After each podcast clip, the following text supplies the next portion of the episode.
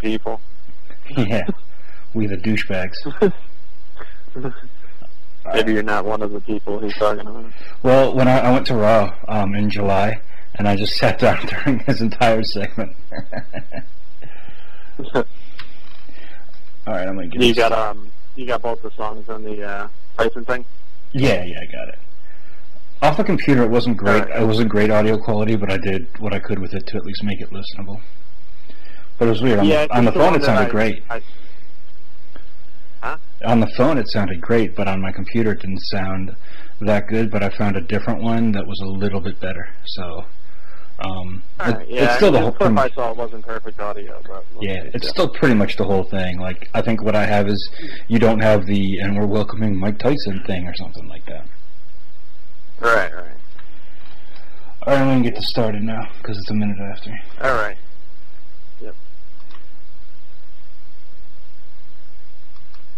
Yakuza! Yakuza! Yakuza Kick Radio! Yakuza Kick Radio! Yakuza Kick Radio! Yakuza Kick Radio! Yakuza Kick Radio! Yakuza Kick Radio! Yakuza Kick Radio! This is the bulldozer Matt Tremont. That there's one place to listen to on the internet every Thursday, 9 p.m. Yakuza Kick Radio. Tremont says so. Who wants some? God help us, Jesus! God and baby, Jesus! Help us! Ladies and gentlemen of fucking America, this is Danny Havoc, and you have been listening to, or possibly are intending to listen to, the Yakuza Kick fucking radio. Fucking, yeah! Yakuza Kick Radio. Hell fucking yeah! My name is Justice Payne, and you are listening to Yakuza Kick Radio. You're coming, they're coming on Thursday night, now, This is a brotherhood, and we all stick together. Like my nuts. I ain't scared of you motherfuckers. Yakuza Kick Radio, the best in internet wrestling radio, period, bar none, just like Adam Cole. Everybody's a cunt but me in the world. I don't know what it is. But you go to the best. Your Yakuza in town. And Yakuza Kick Radio. And we're taking over. Yakuza Kick Radio has risen from the ashes of bad internet radio and become the premier place for any independent professional wrestler to stop and record their voice. That shit is bananas. Well, this is Mr. Insanity Toby Klein, and if you're not listening to Yakuza Kick Radio, then you're weird. Oh, I don't like the cut of your jib, fella. it's Greg Excellent, Bearded Dragon of the Northeast. You're listening to Yakuza Kick Radio. If you're not, probably watching porn and you have this muted. You should be listening to it, Jason Man. Where are Biggie and Tupac? Yakuza Kick Radio. Give a nigga rope on that cowboy. All you have to do is listen to Yakuza Kick Radio, but you didn't. Now look at that jockey, homie. Fuck that. Black dude, out. This bullshit, man. Motherfucker. Fuck you. Fuck you and fuck you.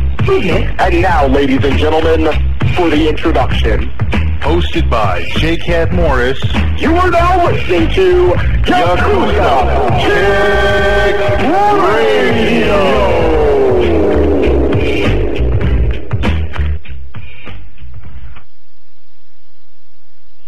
Oh, let me tell you, it is Wednesday, September 10th, 2014. Welcome to Yakuza Kick Radio. I'm your host, Jay Tommy Cat.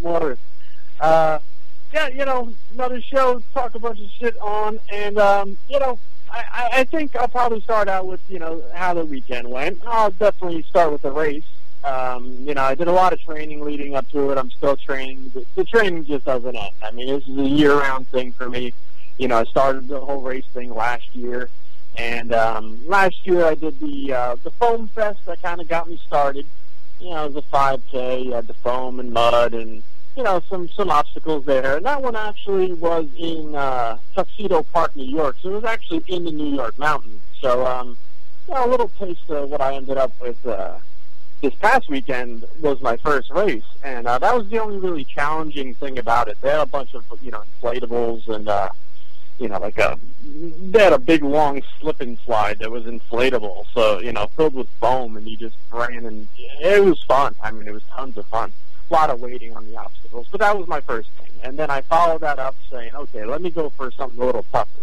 so the next thing I did was Warrior Dash. That was another 5K, but that was more legit, you know, mud race with the, you know, the tougher obstacles and all that. So then I said, all right, I want the big time, and I did a bunch of other 5K, just plain races, no obstacles.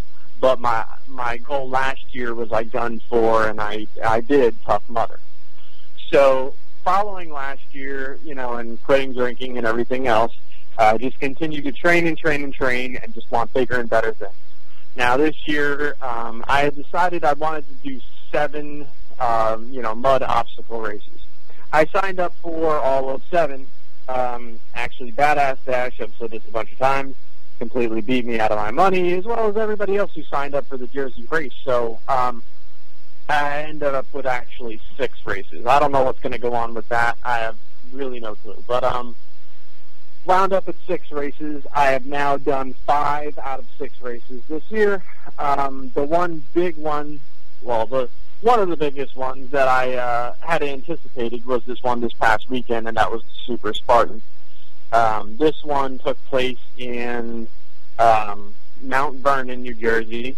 Um, you know, it's a ski resort over there. It's uh, the same location on the at least the same uh, large property that they have Action Park, which I've also never been to, but um, I've heard good things. Uh, think they were shut down for years for being too crazy and people getting injured really bad.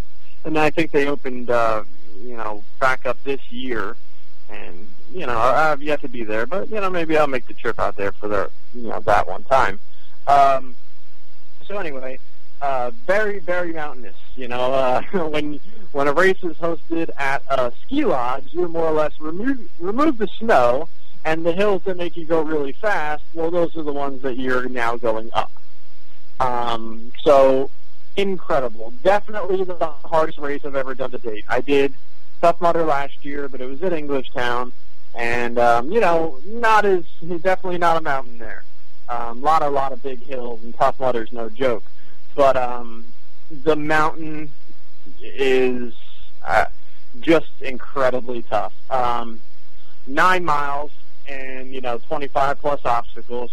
But I'll tell you, nine miles on a mountain has got to be 20 on flat ground because I have never encountered something quite like what this mountain threw at me. And you know, the obstacles were tough. They were, you know, what I expected, but you know, no, no huge, huge, um, you know, surprises there.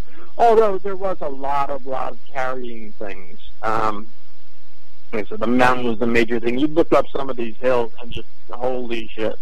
Um, you know, you could power up some of them doing some running, but for the most part, you just have to strong walk up them. I mean, there's no just continuous running up every hill. You would have burnt out quick. Um, so, and you know, the weather held out. Actually, ended up being close to 100 degrees. So, and I honestly have no problem with that. I don't want it to be, you know, too cold, and I don't want it to be downpouring. But um, you know, outside of that, I'm fine with the the heat. So, um, definitely tough. Um, sorry, I uh, the the obstacles were, like I said, to be expected. But the carrying stuff, I was surprised to see so much of it. I don't have that much of a problem with it because um, you know I'm definitely pretty strong upper body like that. I train a lot for that type of stuff. But um, yeah, they had uh, one of the things was an atlas stone. You had to pick up a hundred pound atlas stone and carry it. Um, trying to think about how far it was. Um, maybe 40 feet, 50 feet, something like that. Uh, probably about 50 feet. And uh, then you had to put it down, uh, do five burpees, and um, pick it back up and walk it back over. Um, I'm just estimating with the 50 feet. It could have been more. Um, definitely not less, though. Um, so then carry it back and then drop it. Um, you had a log you had to pick up and carry way down a hill, then way back up a hill, um, like a big loop. Uh, you had uh, a sandbag that you had to do the same thing with. These are all different points in the race. Um, sandbag that you had to do the same thing with, you know, way down a hill, then way up a hill. Um, then the hardest of the carrying things was definitely um, they had buckets like Home Depot standard plastic buckets, the handles were removed from every bucket, um, so there was no handles on the buckets, and there was duct tape on the inside rim of the bucket. Now, you had to fill it with rocks. There was this big, big bin of rocks, you know, the type that you would, um, you know, if someone had like a stone, you know, uh, lawn type situation, if they had a, you know, the stone yard or, you know, landscaping rock type things, uh, you know, you would fill beds or, you know, graves or whatever the case is. Um, those type of rocks. You had to fill the bucket with rocks all the way to the top. Um, it had to be to the top. This race was also very, very big on burpees. I fucking hate burpees. Um, for those who don't know what a burpee is, you more or less start from push-up position, do your push-up, um, spring back to your feet, jump back down, uh, shoot your legs back, push up. Yeah, like I said, spring to your feet, jump back down. That's, I mean, that's your burpee. So when you didn't uh, do something right, you were required to do 30 burpees. That was like their penalty for not doing one of the tasks right, or if you wanted to skip an obstacle, that's that's what you would have to do. Um, I want to say I did somewhere in the in the area of 90 burpees. Um, at least it felt like that. I could only remember two occasions of doing them, and you know I'll definitely uh, run those down in a second. But um, because I really didn't fail at obstacle wise. Um, like I said, the one five burpees you had to do win, lose, or draw with the Atlas Stone. Put it down, did a five. That's fine. Um, but like I said, the uh, the thing with the rocks, you had to when you got back to that thing because you had to go way up a hill, and the hill was ridiculous, and it was like three quarters of the way through the race. So you've already gone like six miles with ridiculous mountain conditions. Your legs are absolutely burning. Uh, you know, calves, all that stuff is trying to lock up on you. And um, now you have to fill a bucket to the absolute top. Uh, they're, they're telling you, you know, these rocks will settle, and if you spill them or drop them, you're going to start picking rocks up because if you get back down to the bottom, you're talking 30 burpees, you know, if it's not to the top. So climb all the way up this big-ass hill while holding it. Like I said, no handle, you had to like bear hug it, you know, kind of hold the bottom rim and hold it to your chest, stomach area, and uh, just just go up and then come back down.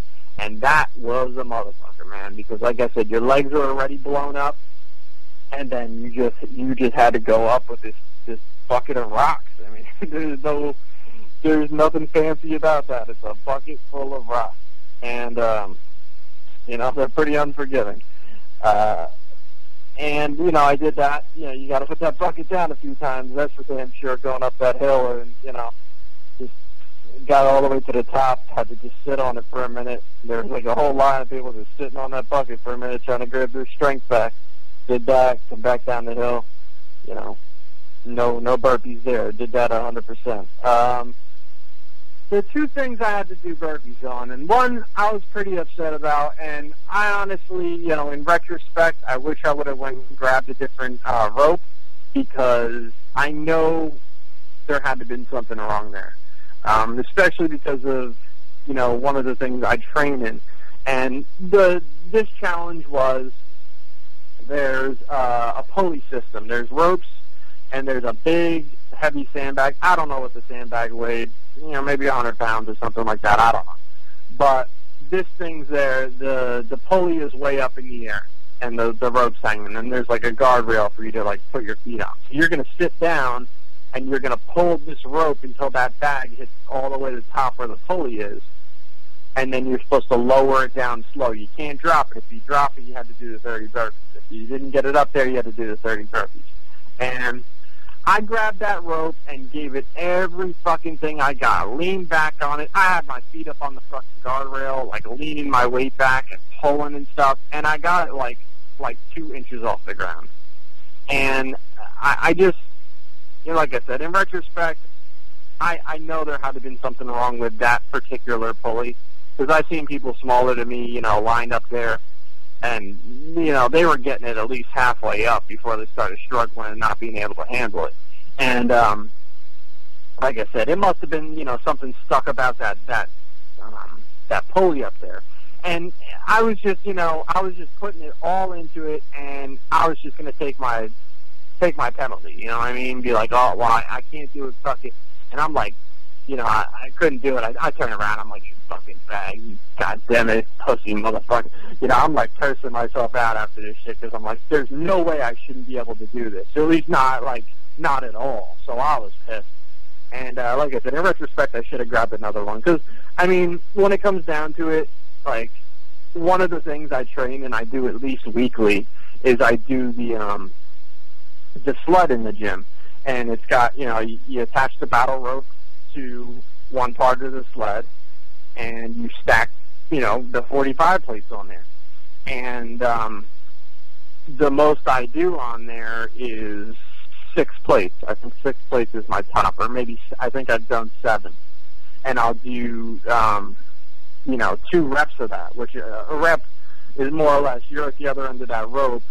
You you know you lean back a little bit, not sitting down, but you know you're standing and crouching, and you're pulling that thing all the way in until you're holding the handle that sled all the way back to you, and then you're going to grab that handle and you're going to drive it all the way back, push it all the way back to where it goes, come back to the end of the rope and pull it all the way in again, and I'll do that. I'll do that two times. I'll start off with like two plates, and then I'll add another plate after two times of doing that and then I'll do it again two times, add another plate until I get up to six, seven plates. So I mean, you do the math on that. I don't know what the sleigh, sleigh was. The sleigh's got to be like a hundred pounds or, or something in the area of a hundred pounds, and then you have damn near 300 pounds of weights on that sled. And I, I'm doing that regularly. I'm doing that, like I said, at least once a week. So, you know, like I said, in retrospect, thinking about it, there had to been something wrong with that pulley for me to not move the thing because it's it's right in it's it's right up my alley of something that I've trained for. It's pulling the rope with weight behind it. I, that's something I've done. So I was pissed off and I did my 30 burpees, but I, I wasn't happy about it because you know as I finished those and, and went on my way, just like fucking I knew it. I just I just couldn't get it out of my head. And um, you know even even to prove that even more so Another challenge had a tire attached to a rope, a big, big truck tire attached to a rope. And your challenge there was uh, attached to a rope. The rope was attached to a post. The challenge there was uh, grab the tire, drag it all the way till the rope is tight. You know, so no problem. I picked up one half of the tire, you know, like leaned the one half of the tire up, and then just fucking walked backwards like fast as I could and got it back there pretty quick. Because a lot of people were, you know, really dragging it hard. You know, I, I just picked half of it up and, and just drug it that way. Um, then when I got back to the other side, sat down, planted my feet, and I'm looking around a little bit while I'm pulling this thing in, and I'm pulling it in fast because I had already, you know, failed at that other, uh, you know, that other challenge, and I was pissed off. And you know, I I had a little bit of a chip on my shoulder as far as pulling weight in. It was like, you know, I fucking I felt like I had something to prove to myself at this point. I pulled that fucking thing in fast. Like, I had a lot of people on, you know, both sides of me that I could see that are pretty big dudes, and and I'm pulling in a lot faster than them. So I I just knew, like, it kind of proved to myself, like, yeah, there, there had to be something with that fucking pulley. But anyway, so I get that in, no problem. Um, another thing they had you do was um, more or less like a cinder block. Um, it was shaped a little different, but same same idea. It was you know a concrete block attached to a chain, and you had to drag that thing up the hill, and then back down the hill, big long hill. Um, and that it was like walking a dead dog. It was ridiculous, um, which I've never done before, but I would only imagine that's about the same. Um, you did that. You had a you know, rope to climb and ring the bell at the top. I've, and I gotta, you know, admit here that I have gotten goddamn good at climbing the rope. I see a lot of people struggling at those things, and I can get up a goddamn rope pretty, pretty uh, efficiently. So I'm very happy about that. Um, I, just like I said, overall, it was just a really tough, grueling, long race. Um, that nine miles did not go fast beautiful, beautiful scenery up there in the mountains. Uh, I mean, you'd come to you know one of the top of the hills before you had to run down this hill, and uh, just look out. It just looks like it went on forever, man. I mean, it, the scenery was just amazing. Um, trying to think of what other uh, things you had. There was a swimming thing. There was, you know, a little lake. You had to jump in there, swim out uh, to the like raft thing in the middle, jump up on there, jump back down, swim, uh, no problem.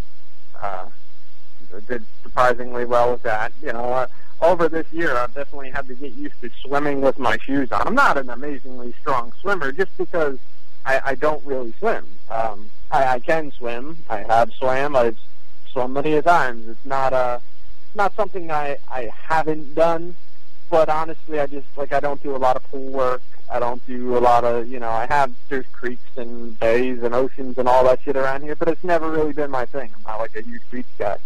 So um, you know, I've, I've swam in pools and wherever, but it's just not like a thing I do that often. So when it comes to you know all these lake crossings we've had to do with these races, yeah, it, it's a little challenging, especially on the lungs and everything. Plus, you add your shoes to it, and it's uh, it's not a natural motion.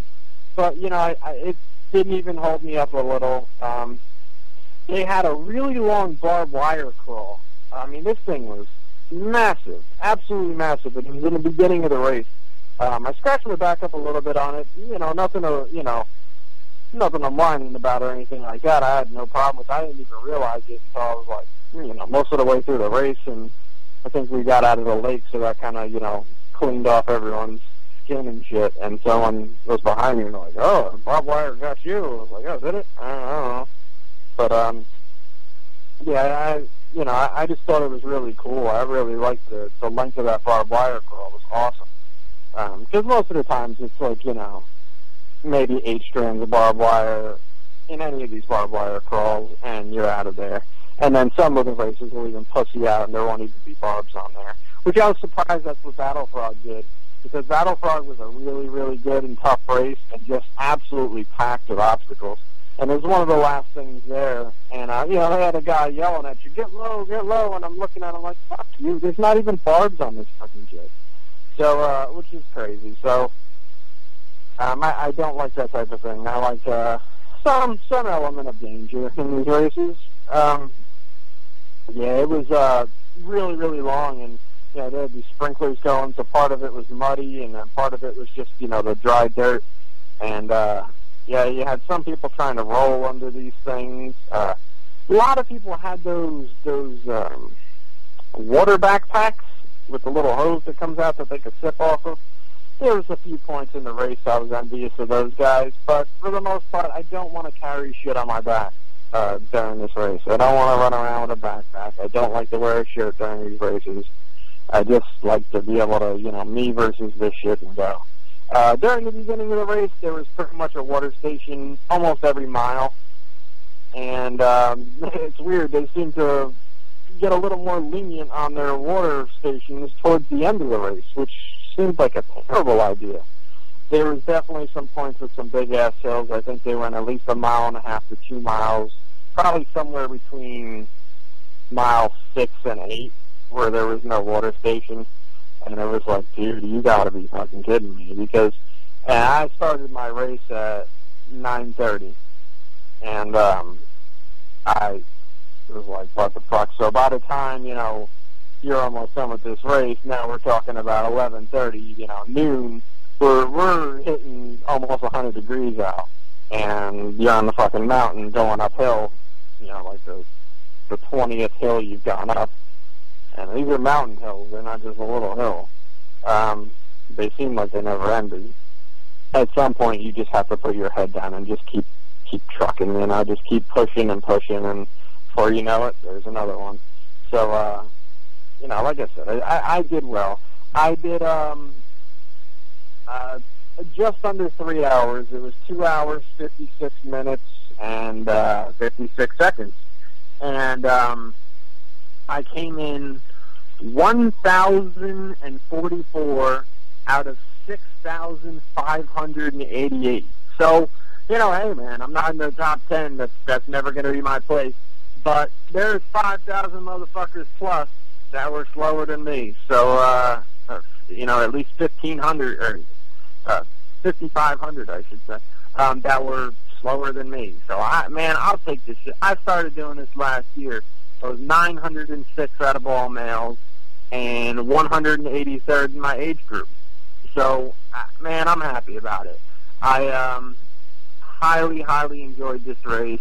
Um, didn't get as many pictures as I would have liked because it was so mountainous. You know, I had my girl, you know, running around taking pictures of me. So they have their, you know, free picture race staff or whatever, and you can hope that they get some shots of you. But they're taking pictures of 6,588 people, so you might get, you know, three, four pictures that are good.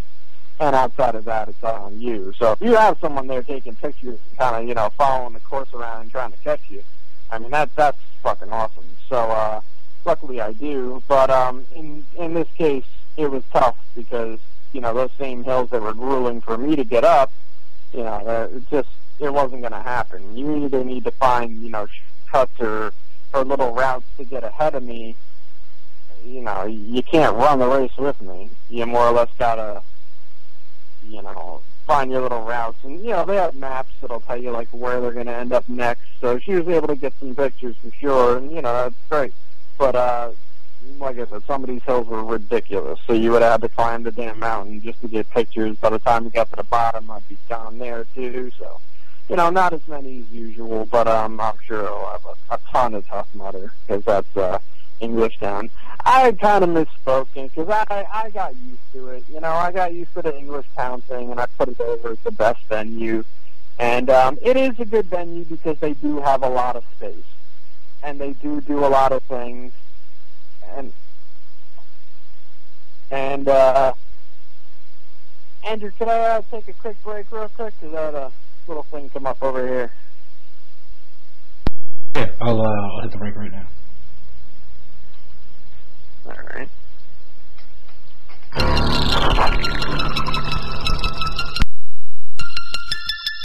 Akon, the original Scarface.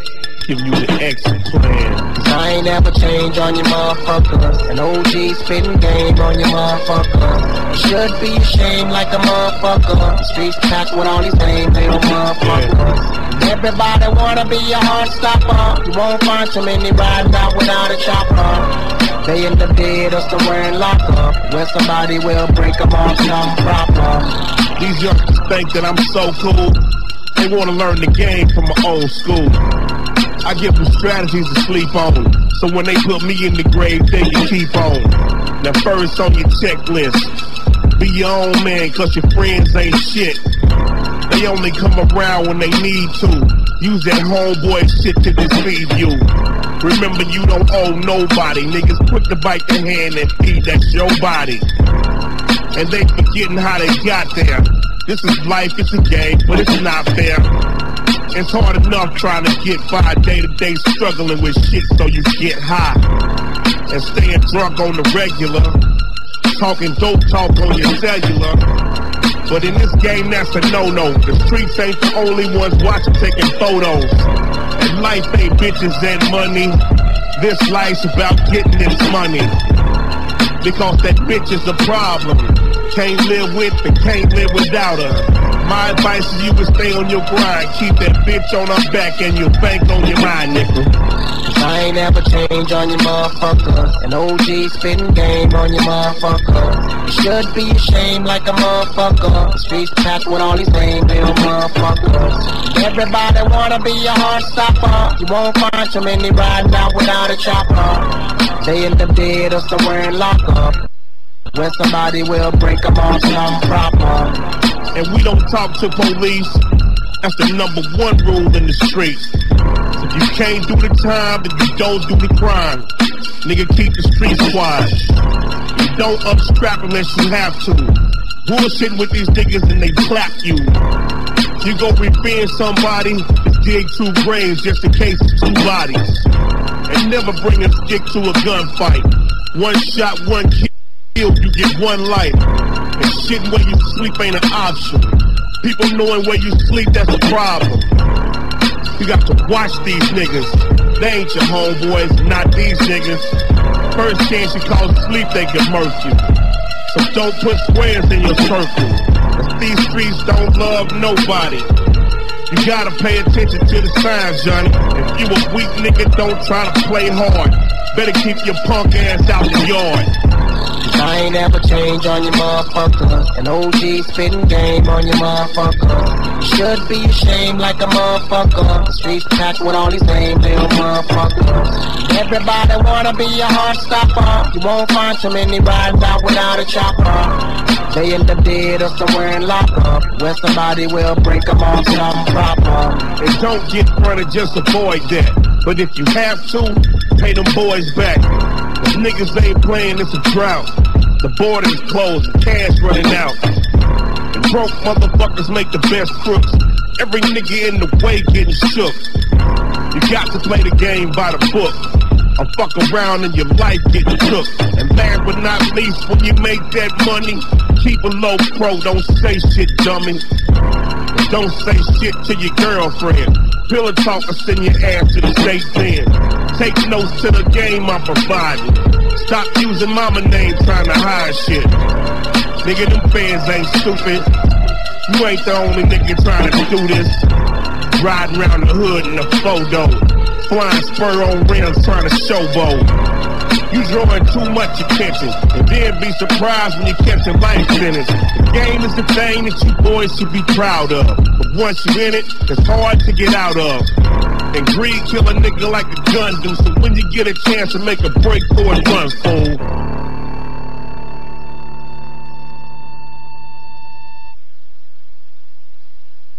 All right, I'm back. Uh, you know, uh, had to take a quick break. Uh, my dog just got sprayed by a skunk, so that was fun. Uh, yeah, Nina came running in the room for the Leafs and was like, "Shit, there's a huge skunk in the yard with Lily." And uh, yeah, her little stupid ass got sprayed, so that's a first for her. Um, I, you know, we have a lot of skunks around here, man, and uh, I, I, it was fucking crazy because I was just talking about this earlier today at work. Uh, someone had called and there, you know, they, there was a skunk in the yard and they were like, "Oh, I'm worried about the kids and how I take my garbage out if there's a skunk?" And we were like, you know, and, and then he said some shit like, "Yeah, my dog's got sprayed several times," and I'm like, "How much you want to bet the motherfucker's dog didn't get sprayed several times?" He probably would have led the conversation with that rather than how do I take my garbage out. And because uh, you know it's pretty severe when dogs get sprayed by a skunk, which is Hey, you know, hey man, uh, consider consider yourself lucky. I got a raccoon running around every night.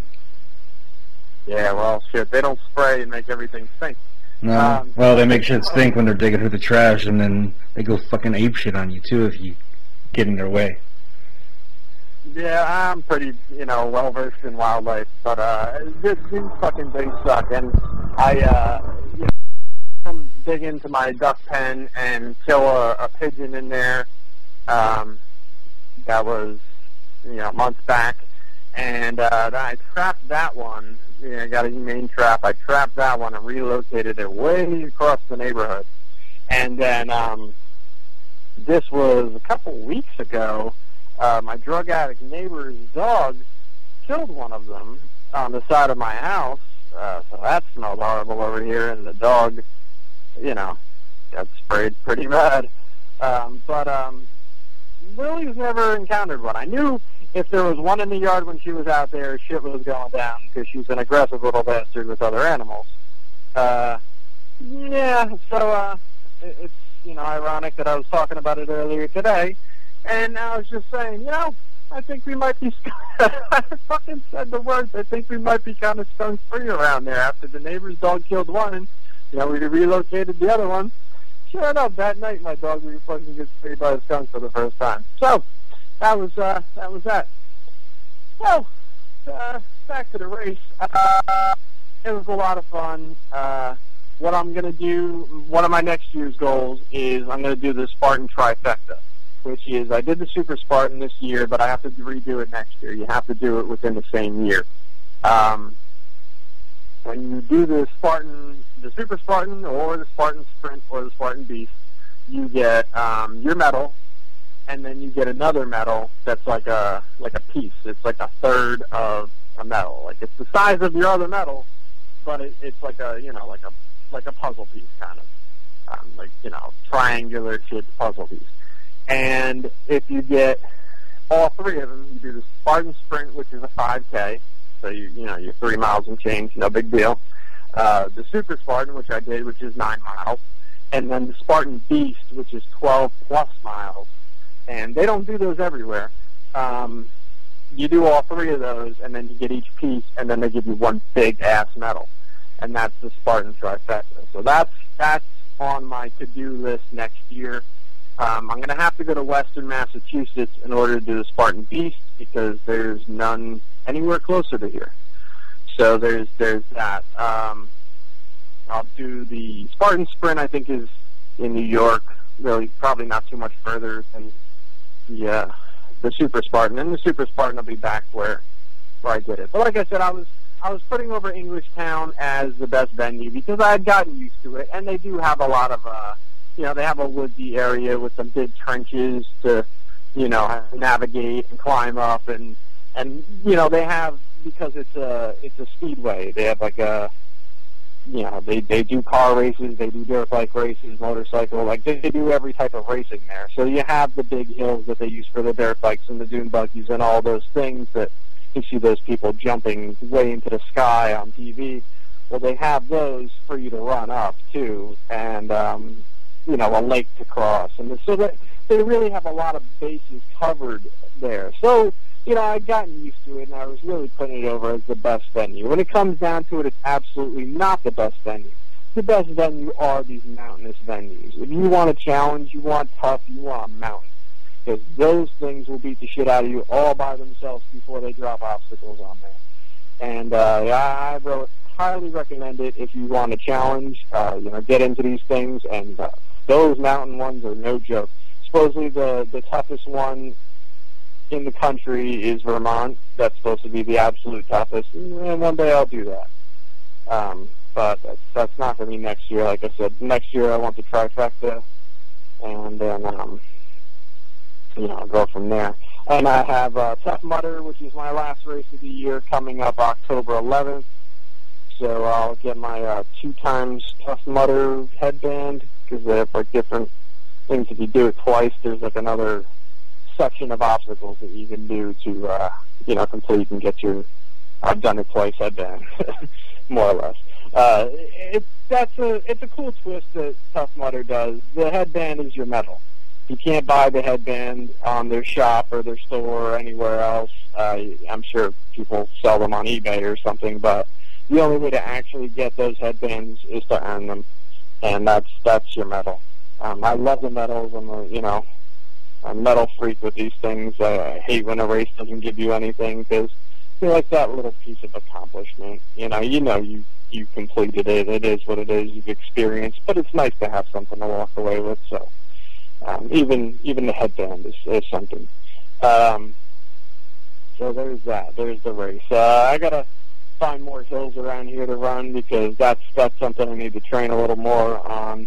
Uh, I've done a ton of other things in the gym and continue to do what I'm doing, and it's all working very, very well. But I always just try to find different ways and better ways to push myself to, you know, do even better at what I'm doing. Because, you know, uh, there's always room for improvement, no matter what you're doing. Uh, I think that's all I got on the race. Um, Joan Rivers died. Um, definitely, you know, just wanted to touch on this and more or less echo, you know, could never, you know, do her quite the justice that Howard did on this show. But uh, Howard Stern did the uh, the eulogy, and I thought he, you know, from everybody's account, he did a great job, which I don't doubt for one second. Um, you know, and he put the Joan Rivers uncut, raw spin on it, which I thought was the right way to do it. And everyone, even the people who might have gasped initially, uh, settled right in and said, "Oh wow." And the thing is, Joan Rivers is definitely you know one of the best female comics of all time. Uh, she stayed relevant. She continued to you know evolve through the years, and you know the the joke that she said on on Howard and he repeated it at her funeral, which is hilarious. Is um she went on the show and she said her vagina's so dry she gets in the bath and all the water disappears. Whitney Houston had her vagina; she wouldn't have drowned in that bathtub. I mean, if you could find another 80, 81 year old woman that could just say sharp, scathing things like that, you know, without missing a beat, I mean, you're not going to find someone like that. So, I mean, she'll she'll be missed. She was, you know, a hard, you know, no joke comic that way. She didn't apologize for shit, and especially in this PC, everyone's got to apologize.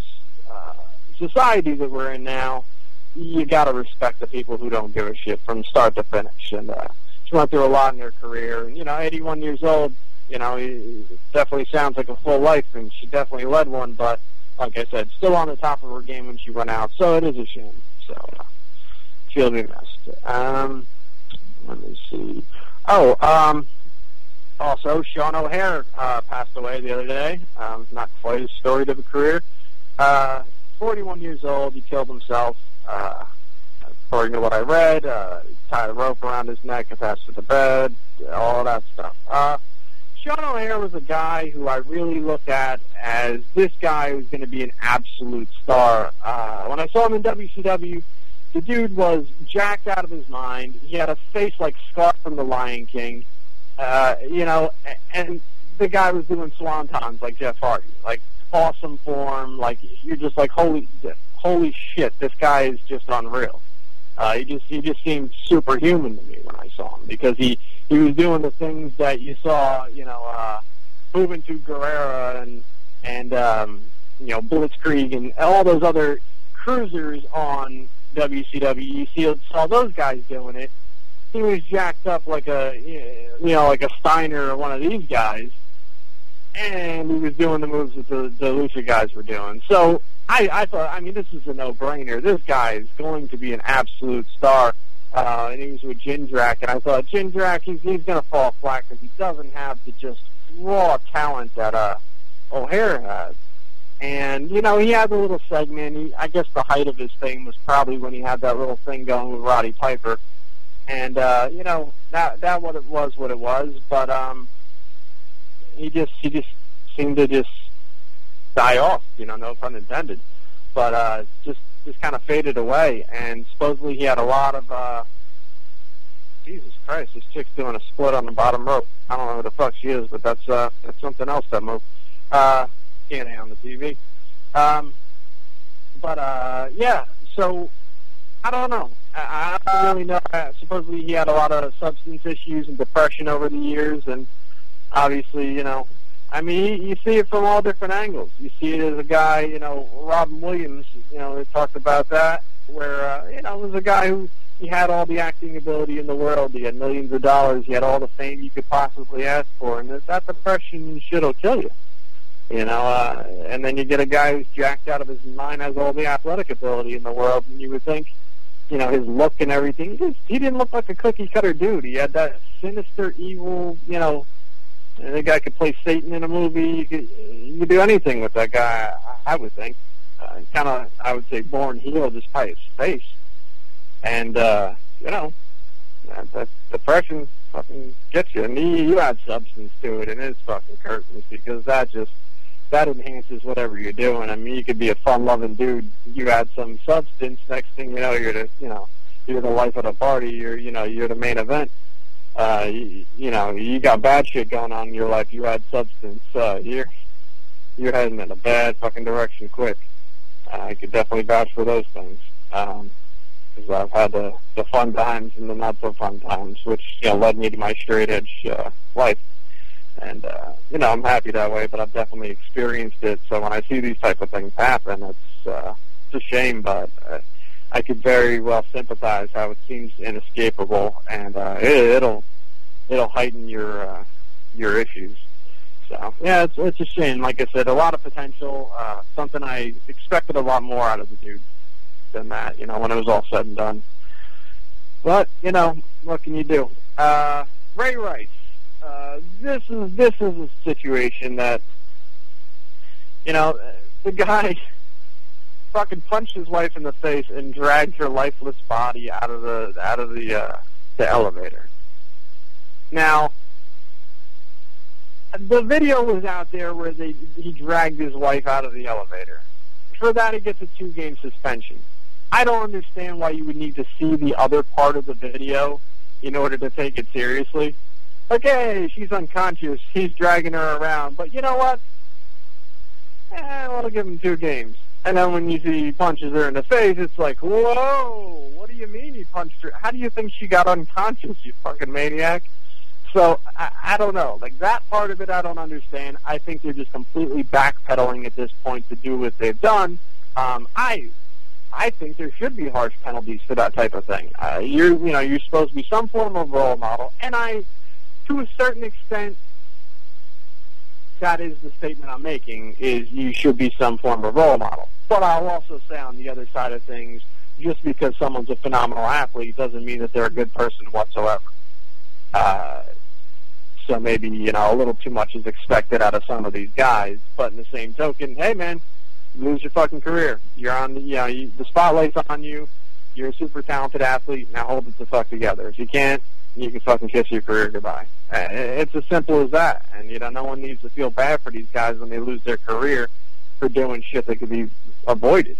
Um, you know, his his uh, then fiance, now wife, is, is blaming the media for bringing it up again, as if, oh, we didn't want to relive that. Well, I'm sorry, but punching your woman in the face is illegal, even if uh, even if the woman is okay with it.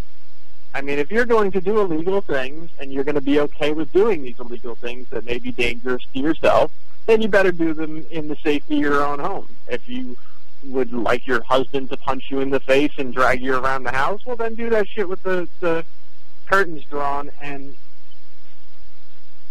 the, uh, you know, all of that. You, you can't, you know, go do it in a hotel, uh, you know, elevator and just expecting it all to shake out and like, oh, everybody forget about it. We're good with this. And um, uh, girl let the dog in the room for some unknown reason while I'm doing the show, so now she's running around like a retard. So whenever she gets a bath, um, when she's wet, she runs around like uh, it, it's amazing. Like she she has no fucking brain in her head, so she just runs in circles and rolls on the floor and uh, you know now she smells like a skunk and she's in my room. So it's all it's all fantastic things that are going on over here. But um, what was I saying uh, previous to this huge distraction that I wish would be my room? Um, Jesus, uh, Ray Rice. So you can't drag your your chick around the fucking hotel after you knock her out in the you know videotaped uh, elevator. You can't do it. I mean, it's illegal. So it, that's not like a choice you can make and say, okay, in life, I'm going to punch my wife in the face, and you guys can get over it because you know what? She's over it. That's that's not the fucking way it works. All right. So you make that decision to do that type of shit. Well, you better keep it under wraps because everyone's going to be talking about it. You're a public figure by being an NFL star, and it is what it is. Uh, supposedly now it's all coming out too that the cops submitted that entire video to the NFL months ago because supposedly that happened back in February. So Roger Goodell's going to come under some pretty big fire because they were trying to brush it under the rug. They did a two-week suspension, which is bullshit when they automatically put a guy out for a year because he smoked weed. Um, you know, illegal is illegal. If you're going to take some kind of stance on on an illegal act, you should probably uh, you should probably line them up pretty comparably. You, you can't go, well, beating your wife two games, weed one year. What? I mean, you could be against, you know, weed. You could do whatever you want with that. Your policy can be whatever you want it to be. But you better not go light on wife beating and DUIs and shit like that because that's that's a big fucking deal, and a lot of people are going to take stands on that. That's not going to favor your league as far as income goes the NFL is one of those leagues that is not going to suffer too much regardless of your decisions, but uh, it's, it, it, there's big deals, at least with sponsors. Um, sponsors is millions and millions of dollars, and I think that's that's the part where the league will suffer a little bit. Fans, you know, they're going to do what they're going to do. Um, as far as Ray Rice playing again, my feeling on it is this. Um, he had a shit year last year a lot of people have compared it to Mike Vick. When Mike Vick did the horrible shit that he did, he was still a top quarterback. He was still a guy that would make, you know, absolute top money in the NFL, and and most teams would have taken him as a starting quarterback at any given moment, you know, prior to him electrocuting dogs for fun. Um, Ray Rice is not that guy. I can very well vouch for that because he was on my fantasy team last year and did dick. So um, while the team was really good two years ago and won the Super Bowl, last year Ray Rice was fucking garbage. So his last NFL season fully played, he was not an elite back anymore. He he wasn't. He did not play to the caliber that you would expect Ray Rice to play. He did not play well. He had injuries too. So you got a banged up guy who did not put up good stats in his full, his last full season. You take him out of the league for a year or two, and then see where his stock goes when all these other guys, Carlos Hyde, just started for us. He's over there competing for Frank Gore's job. He's banging out in there. You got Marcus Lattimore on the scene. I'm just talking about my guys. Marcus Lattimore, who would have won a number one draft pick, had major knee surgery. We're allowing this dude to just sit there, rehab all you want, man. Take a year off, take whatever, because we know this guy is going to be a gold mine if he's able to, you know, perform 100%. Whether it takes him a year and a half, whatever it takes him to rehab, it is what it is. There's backs waiting in the wings like that, and this is also the age of the the one-two punch, which is hard on fantasy teams, but very good on the workload of backs and you know it kind of makes them work harder too because they want that starting job, they want their job, and if the other guy's outperforming, boom, he's in there. So I, I think you take Ray Rice out of the game for two years, and his stock pretty much resembles that of a backup running back. I don't know how many teams are going to risk the media backlash for a backup running back. That's what it is, and it's not you know a moral stand on this guy should just never play the game anymore. I just don't know what his stock's going to look like at all if you take a year or two off and you're only worth the value of a backup running back. Uh, I mean, Vick, even when Vick came back in the game, he was still considered a starting quarterback. So it was a no-brainer for, you know, maybe not a no-brainer. Well, the Eagles generally have no brain. But, um, you know, to sign him on as a starting quarterback, well, shit, there was a lot of value there. But, I mean, if his only role was even perceived to be a backup quarterback, I don't know if Vick would have got signed as fast. I, I don't know. Uh, there was a lot of media backlash, and uh, I mean now he's kind of playing that backup role, and, and it is what it is. But you know, uh, the Eagles took the brunt of that media backlash from the start, and you you know you need that couple of years to burn off the initial you know, uh, media coverage and backlash and how could you let this guy play. Once once that's out of the way, it is what it is. But again, how many years does Ray Rice have to even compete for a starting job? And what team is willing to take that image wise? I don't know. It just, uh, you know, it's crazy. And holy shit, man, he, she might have hit him and all did all that crazy shit, but man, he knocked her clean the fuck out and drug her around like like fucking weekend at Bernie's. That's that shit was uh that shit was pretty rough. That's not going to get you over very well, uh, you know, with anyone reviewing your case. So I, you know, it, it's definitely startling to you know have the type of women that are just like, hey, well, stop bringing that up. like we're we're so over that. so poor woman, because you leading that type of life, you you have a horrible, horrible uh, road ahead of you. Uh, and you obviously it wasn't the first time. It was just one of those knockout nights. you know, it's like, did I black out drinking? No, I knocked you out. Jesus. Uh, you know, hey, the way my jaw hurts makes me think I didn't drink too much. That yeah, you put me to bed last night. Yeah, yeah, that's what happened. Um, so anyway, uh, this leads me to my next thing, which the guy who you know, I, I just know the clock is ticking on me being Facebook friends with this guy. I had talked about his his girlfriend, uh, you know, a couple shows back, and uh, what a cunt she is over, you know, the whole situation I had with her. And uh, you know, she's a complete douchebag, and uh, she unfriended me and all that that good stuff. Kind of mutual thing there. Um, he's been very kind of passive aggressive since then, and we used to be good Facebook friends and chat a bunch of wrestling and this and this. Since then, he's just he's posted a bunch of shit that annoys me, and he's very passive aggressive. He won't address me personally, but he wouldn't, you know, pull the trigger and delete me or anything like that. Now, I had, uh, you know, posted some shit about Ray Rice. Nothing too crazy, you know. I try to save a lot of my deeper, or at least um, long-winded thoughts. I don't even want to say deep, well, you know, my long-winded thoughts for the show because you know if I'm going to babble on and on, why type it and have you take it the wrong way? I might as well say it how I feel it. And um, so I just more or less said when they did release him, you know, kudos to the uh, the Ravens for releasing this fucking guy, and uh, fuck whatever team signs him when he comes back. And I said, oh, and fuck the Ravens fans who gave this guy a standing ovation during the preseason when he, he walked out there, which they did. Um, and I believe that was when they played my Niners. Uh, he walked out on the field for preseason, and the Ravens fans gave him a standing ovation. Now I know only the weekend at Bernie's version of the video where he's dragging the body around was, was available at the time. But what the fuck are these fans who just came off of them giving him giving them a horrible season and now dragging his lifeless wife's body around? Why are they standing ovationing this guy like he's a fucking hero and they stand on the side of abuse?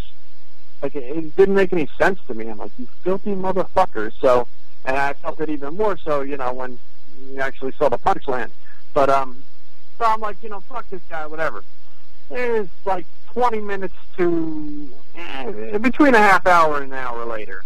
Paul posts this, and this here is is a whole nother thing I never saw coming. But he posts this. Now I don't know if it was based towards me, um, because you know he knows I'm a wrestling fan and, and this and this. But it really doesn't matter. His point here is my reason for, for reading this and going over this.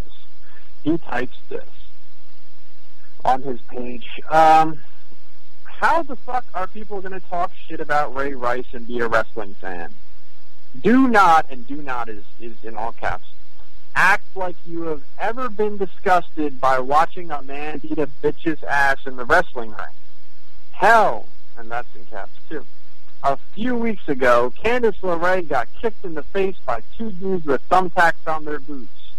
Actually only one dude with thumbtacks on their boots, but uh, Greg Excellent versus Mia Yim, LuFisto in Cage of Death, Mickey Knuckles in TOD, Chrissy Rivera. Uh, I think he said Riviera, but either way. Um, uh, Chrissy Rivera getting powerbombed off a scaffold. I can go on you just say, oh, she's tough, or he protected her just because the circumstances might be predetermined, doesn't mean that chick isn't being hurt in the ring. Huh. So I, I responded with, so are you disgusted by intergender wrestling or cool with domestic violence? Like I, I had a hard time like gauging which side he was even taking with that ridiculous fucking statement. And he responded with, like I said, the circumstances are different by shit being predetermined. How is it different? Because the girl in wrestling match wanted to be hurt by the man, and the girl in the domestic violence case didn't. Ray's wife must not have cared by this happening. She married him after it happened. I don't agree with dudes beating women, period.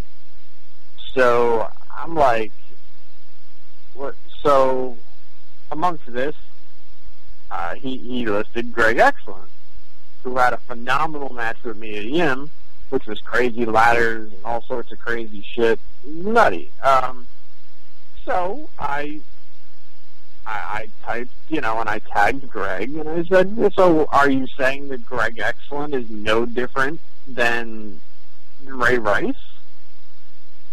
And he immediately deleted the whole fucking post and posted something on his wall about like, I deleted that post because I don't want to lose more friends and da da da da da. And I'm like, well, isn't this some pussy shit?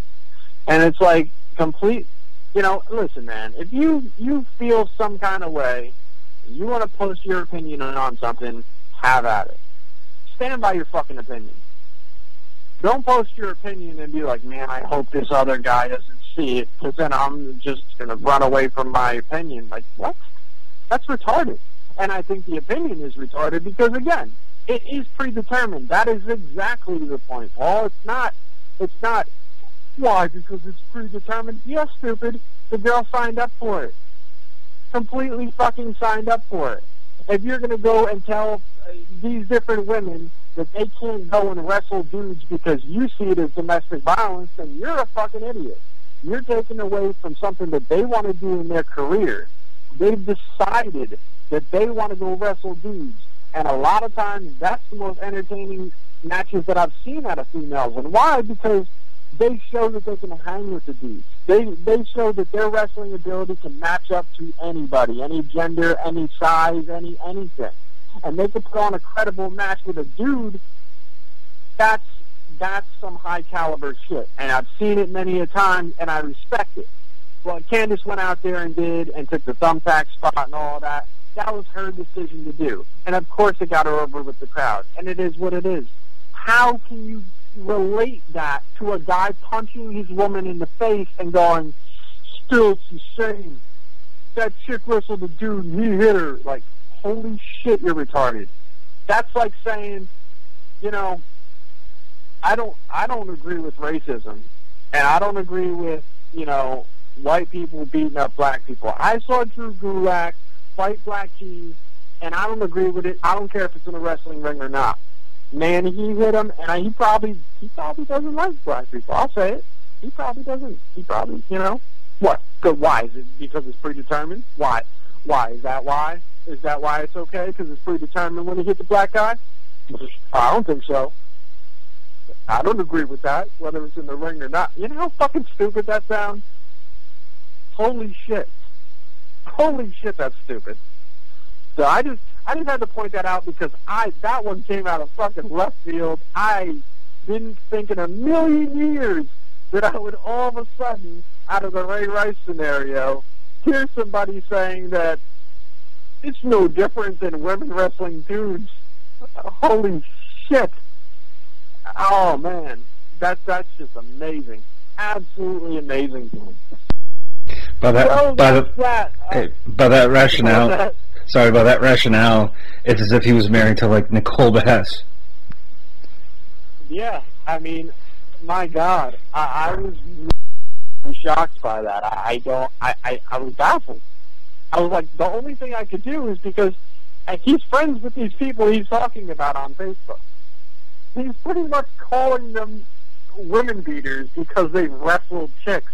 This guy spends copious amounts of time at any tournament of death or any any event that Devon Moore is at, hanging around him and fucking trying to be cool with him and, and acting like his best friend.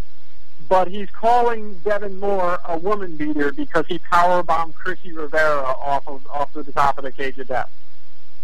Like, I mean, the only way I can even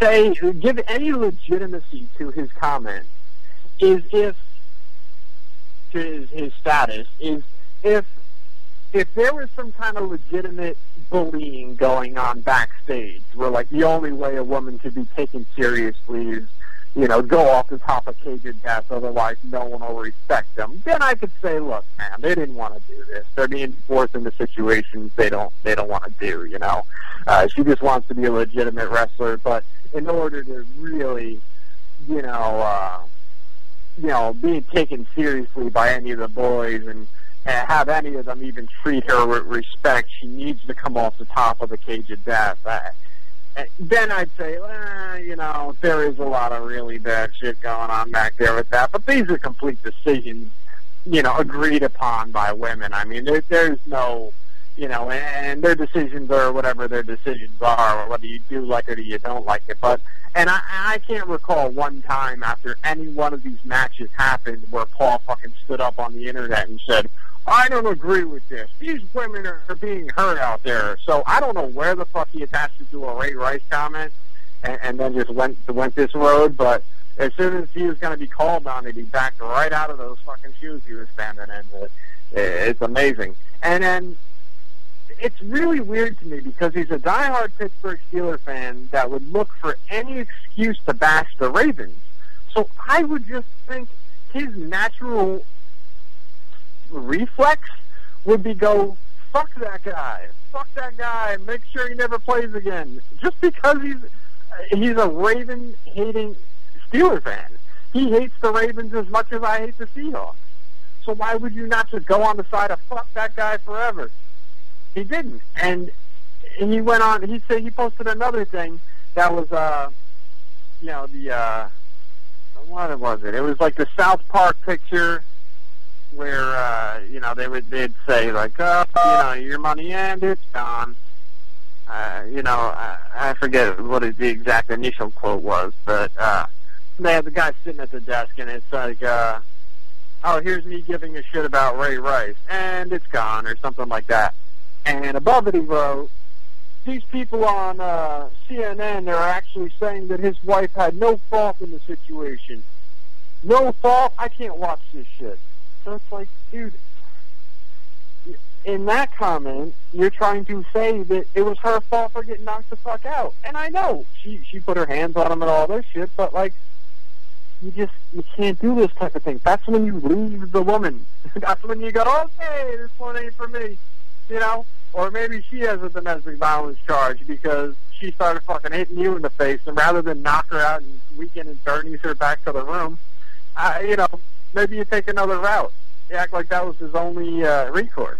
And nothing, you know, since then it's been nothing but memes and jokes about the situation as if he's okay with it. It's it's just strange to me. It, it's just a very strange uh, way of going about it, and his just attitude on it just seems just awkward. I, I don't know.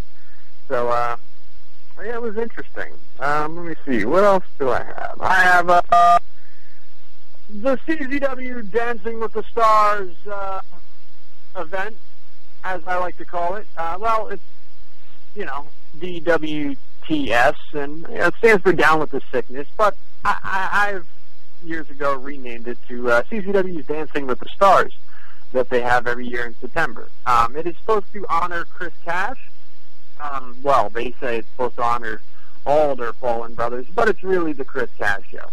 Um, Chris has been beyond for many, many years now. They've been running tribute shows for Chris for longer than he worked in CZW by a long shot. Now, no disrespect to Chris. Um, you know, tribute, that's fine. But, uh, you know, Trent Acid died. Trent Acid was a bigger star than Chris could ever be in his life. Uh, J.C. Bailey was a bigger star than Chris could ever be.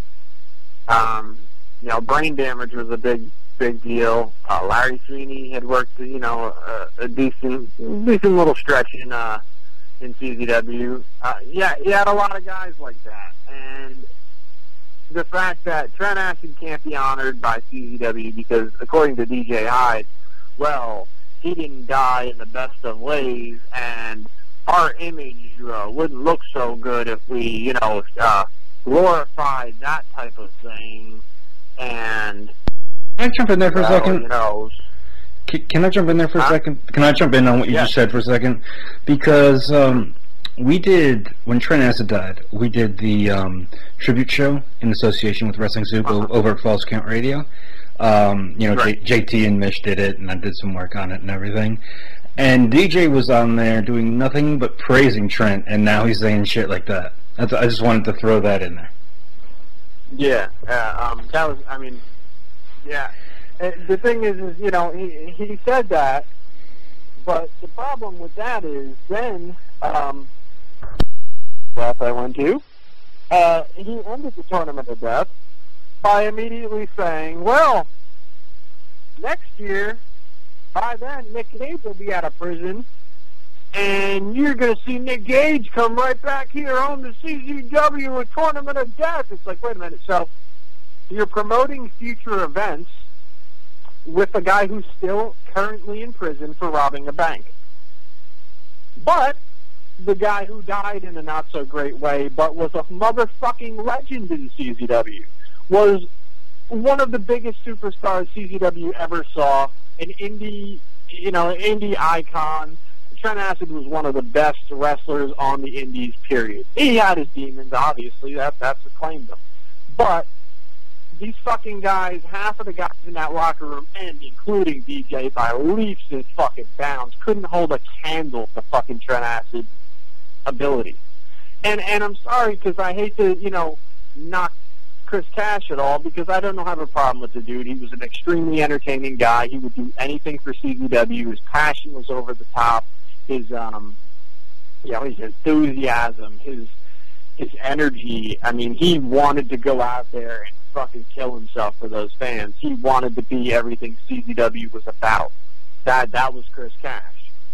But again, his career held not a candle to what Trent did, and then we're just like, well, you know, and not to mention from from what I had heard, you know, about Chris Cash's death, the two, him and his friend, were on a bike and supposedly fleeing from a cop. Um, now I don't know if they were directly being chased by the cop or if they had saw a cop and they were trying to dip off. They were leaving the bar. They were um, trying to just, I guess, get back home or get wherever they were going. They T-boned a lady who was coming home from church and killed her. And Chris Cash died in the accident. Now he wasn't driving the bike, but this is the incident. This wasn't, you know, Chris Cash was fucking, you know, delivering the paper and, you know, a drunk driver fucking T-boned him into a mailbox. This is uh, not the brightest, most fantastic, flowery situation to begin with. So I don't know why it continually just gets painted like a terrible tragedy, which of course it's a tragedy for the dude that loses his wife that young. But it's painted as some kind of, uh, um, you know, victim victimless tragedy that only, you know, only poor Chris Cash had had suffered this terrible thing, but Trent Acid is fucking left as a villain to the world, and we can't talk about him anymore. It's like that, that's fucking bullshit. So every year they try to pretend like, oh, this is for everybody, but it's called Down with the Sickness, which was his theme song. They play the theme song. The dude was all about ladder matches. Every year the main event is a ladder match. Dude, it's the Chris Cash show. It's fine.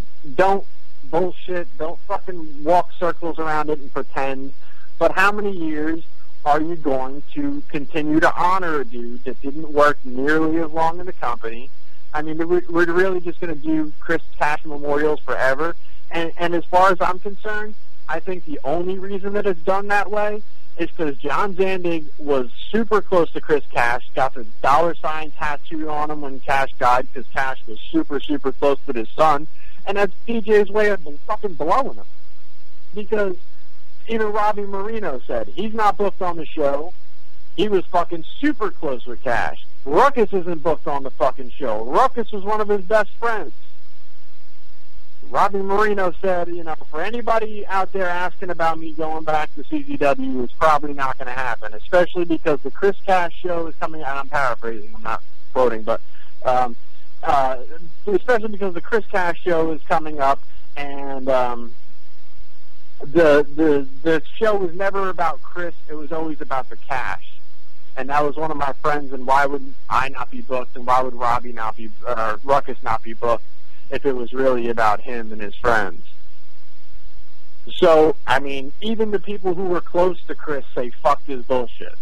You you get a couple people who really did care and re, you know were close to the guy, and that's fine.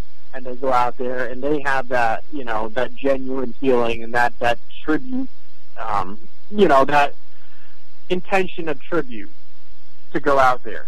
But it's it's overdone at this point. It's just another CZW show that you're trying to draw a house for. There's not. It just it seems pointless. It seems very pointless. And every year that goes by that you refuse to pay tribute to fucking Trent Acid, who is a bigger fucking star than DJ Hyde would ever be in his fucking life. DJ Hyde claims to know how to be a heel. He doesn't know how to be a heel. He knows how to be a dickhead that fans legitimately don't like. Trent Acid knew how to be a fucking heel. He knew how to piss fucking fans off.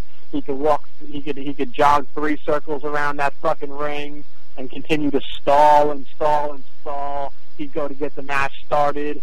You know, fucking fans would start to get into it. He'd fucking slide back out of the ring and stall more. And then by the end of the match, the fucking fans would be on their feet fucking cheering for what was going on in the match. But he played that chicken shit heel that the fans couldn't wait for the fucking guy to get their hands on.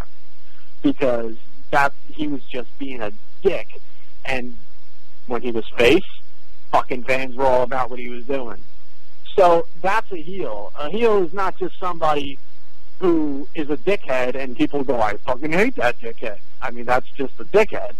If a guy who can play a really bad guy and piss all the fans off, but also turn the tables and the fans will like the guy, well, then that's clearly a guy who can play a role really well. Because if a guy could never be a good guy in his entire life because the fans don't give a fuck whether he lives or dies, well then then you're not a heel, you're just a dickhead. And there's lots of dickheads in the world. You don't walk up to them and go, "Hey, you're a fantastic heel." that's that's that's everybody's task for this week. I want you to walk up to the biggest dickhead you work with and go, "You play a great heel, sir." you know, or ma'am. You know, you play you play a really good heel in this company. you know, I, I just what the fuck. Uh, it just it doesn't make any sense, and it, it pisses me off every year. And it and it's not against Chris Cash. It's it's the the slap in the face of fucking Trent Acid, and uh, that that always fucking bothers me. So, like I said, I I've called it Dancing with the Stars for years because I don't take the event seriously, um, as I, I really don't think anyone should. Um, not in, in that aspect whatsoever. Um, now, I think the show has very good potential to be good. Um, big, pretty big potential to be good. Um, main event being ladder match, three-way for the CZW Tag Team Championships. The Juicy Product are the, are the champions up against the Beaver Boys and Ohio's for Killers. This three-way is going to be fucking bananas. I mean, it's it's going to be intense, man. You're going to see some crazy shit out of these three. Um, three great teams. So I, I look forward to that. That is that is worth the price of uh, the iPay per view or or showing up there. Um, another thing that I don't like just before I go on with the card is every fucking time they run some form of big show, they do a double header with WSU. So they wonder why the fans are dead halfway through the show. They wonder why any segment they try to run, well, partially because their segments are horrible, and you know their writing on on the, uh, the booking of these shows is just fucking horrendous. But beyond that, if the fans were there all day, they've already sat through three to four hours of women's wrestling, and now they have to watch your three to four hours of this, and as it creeps towards the 10, 10, 11 o'clock at night, and they've been there since 2 o'clock, yeah, the fans probably aren't going to be as patient to the building of your match. And I don't understand why why there's no understanding of that. The people who, who claim to be such fucking professionals at running the company, I don't understand why why there's no there's no knowledge of that. Like, yeah, you know what? Uh, they might be completely burnt out. Oh, my bad. This one starts at 4 o'clock. So this starts at 4 o'clock. CZW is supposed to start, where is this? 7.30. Bullshit. Guarantee you it'll be 8.30 at night, and I'm going to be staring at my fucking computer screen waiting for this event to start. Bullshit 7.30. So, fucking, we'll see about that. Um, prove me wrong. I would love that because I'm tired of staring at the little fucking wheel on my screen going, coming soon, fucking coming right up, fucking with the same graphic and shitty music playing over and over and over. Oh, and this will probably be the fucking on my fucking screen for a half hour to an hour. It'll be the fucking down with the sickness music in, in a loop. Oh, Jesus Christ. I could, uh, fucking ears are to bleed. Um, so anyway, then you have an, uh, as they listed, huge eight-man tag match. You have Drew Gulak versus CZW Legends, uh, no, Drew Gulak and CZW Legends, Nate Webb, Adam Flash, and the Messiah. Now, uh, Nate Webb, I could be wrong. I don't think has has wrestled in a year or two. Um, I love Nate Webb. I've said it on the show before. The fucking guy was tremendously entertaining, very talented in the ring. His charisma and his, you know, his humor added to it was always just really fucking great. I can't hear that uh, that teenage dirtbag song without thinking of Nate Webb because he would come out to that song. That entire song would play every one of his entrances. He'd walk. He'd he'd run around the arena. He, he'd have fans giving him piggyback rides. He'd be fucking drinking beers with the fans He'd be dancing on the bleachers. He'd be down the bleachers. He'd be in the front row, laying across people's laps. He got like the entire crowd involved in his entrance while that whole song played every time. When he had that um, loser leaves CZW match with B-Boy, that was one of the most amazing emotional roller coaster matches that I've ever seen in CZW. Um, you didn't know what was going to go on. You had so many false finishes that you legitimately bought into. The match was incredible, and um, you, you, by the end of the match, you were sad that either one of these guys was going to leave because it was it really invested you in that match. I love that fucking match, and I, I'm just gonna. I, I actually forgot to do the match of the week thing. I'm gonna just go out there and put that out there as uh, match of the week. I fucking forget what show it was on, but uh, you can look it up. If not, if you can't find it, I'll I'll let you know next week what what show that was on, so you can go back and watch it. But Loser Leaves CZW, Nate Webb versus uh, B Boy, uh, phenomenal. But he came out and acoustically played. I believe it was acoustic, maybe a the electric guitar, but in the entranceway played the Teenage Dirtbag song and fucking sung the whole thing and all that as his fucking entrance. I mean, the dude just he brought it as far as fan involvement, as far as getting people into what what was going to be done. It wasn't just a song playing, walk to the ring with a fucking indifferent look on your face and wait for the bell to ring. This guy came out there and performed from the fucking song till the fucking the end of the match. So I always love Nate Webb, but like I said, having been said that, I, I don't know that he's even that fresh as far as having been wrestled recently. I know he's a bartender, and I see him posting more about, hey, come by, uh, first drinks on me, more more so than I've seen anything about him wrestling somebody. So, I mean, it'll be great to see him, but okay. Adam Flash, I mean, he works some places. He's been around forever. Definitely CZW veteran. I don't know what this legend thing is all about. I, that's a little steep, I think. Um, but um, you know, Adam Flash, you know, he, he's done a lot of different things and um, been around for a long, long time. Okay. And Messiah, he had a, a fantastic run in CZW uh, in like 2002, 2003.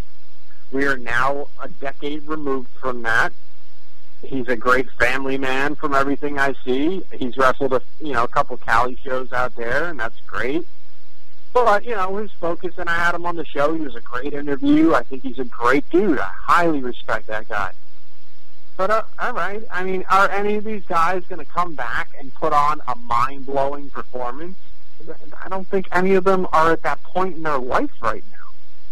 So it's going to be great to see them, but, I mean, you could fucking you could put all three of them at a table and have them do some kind of round table shoot interview, and I'll probably be more entertained just by the stories than I would them coming out and actually wrestling a match.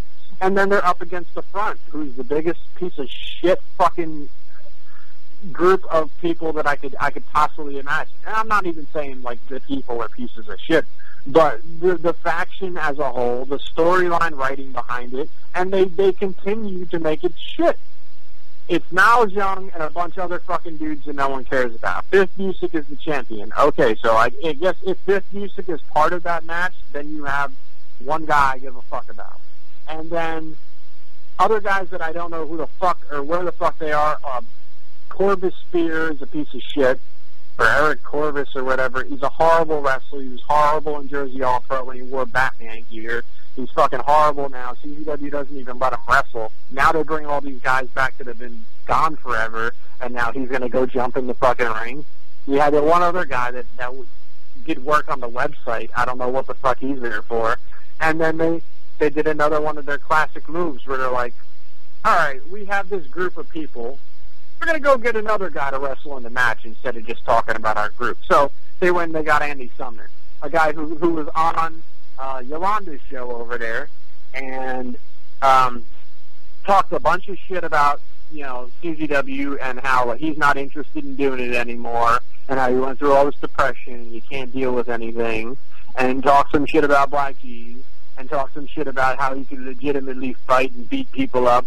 Uh, I, I definitely think like his new his new name should be Andy Come At Me Bro Sumner, um, because he, he's he's like just fucking man. If I was like really fighting these guys, like you don't understand what my anger could do. This is the same guy that you know uh, was on top of the roof at the tournament of death with DJ Hyde, and he was like, "I'm scared, man. I'm not doing it, man. I'm scared." And then uh, DJ's like, "I'll take it. I'll take it, man." And and then they someone somewhere someone called DJ a vet, which is the most ridiculous thing ever. And uh, so DJ took the little stupid roof bump, but um, which really wasn't even that great of a bump at all. It was, uh, yeah.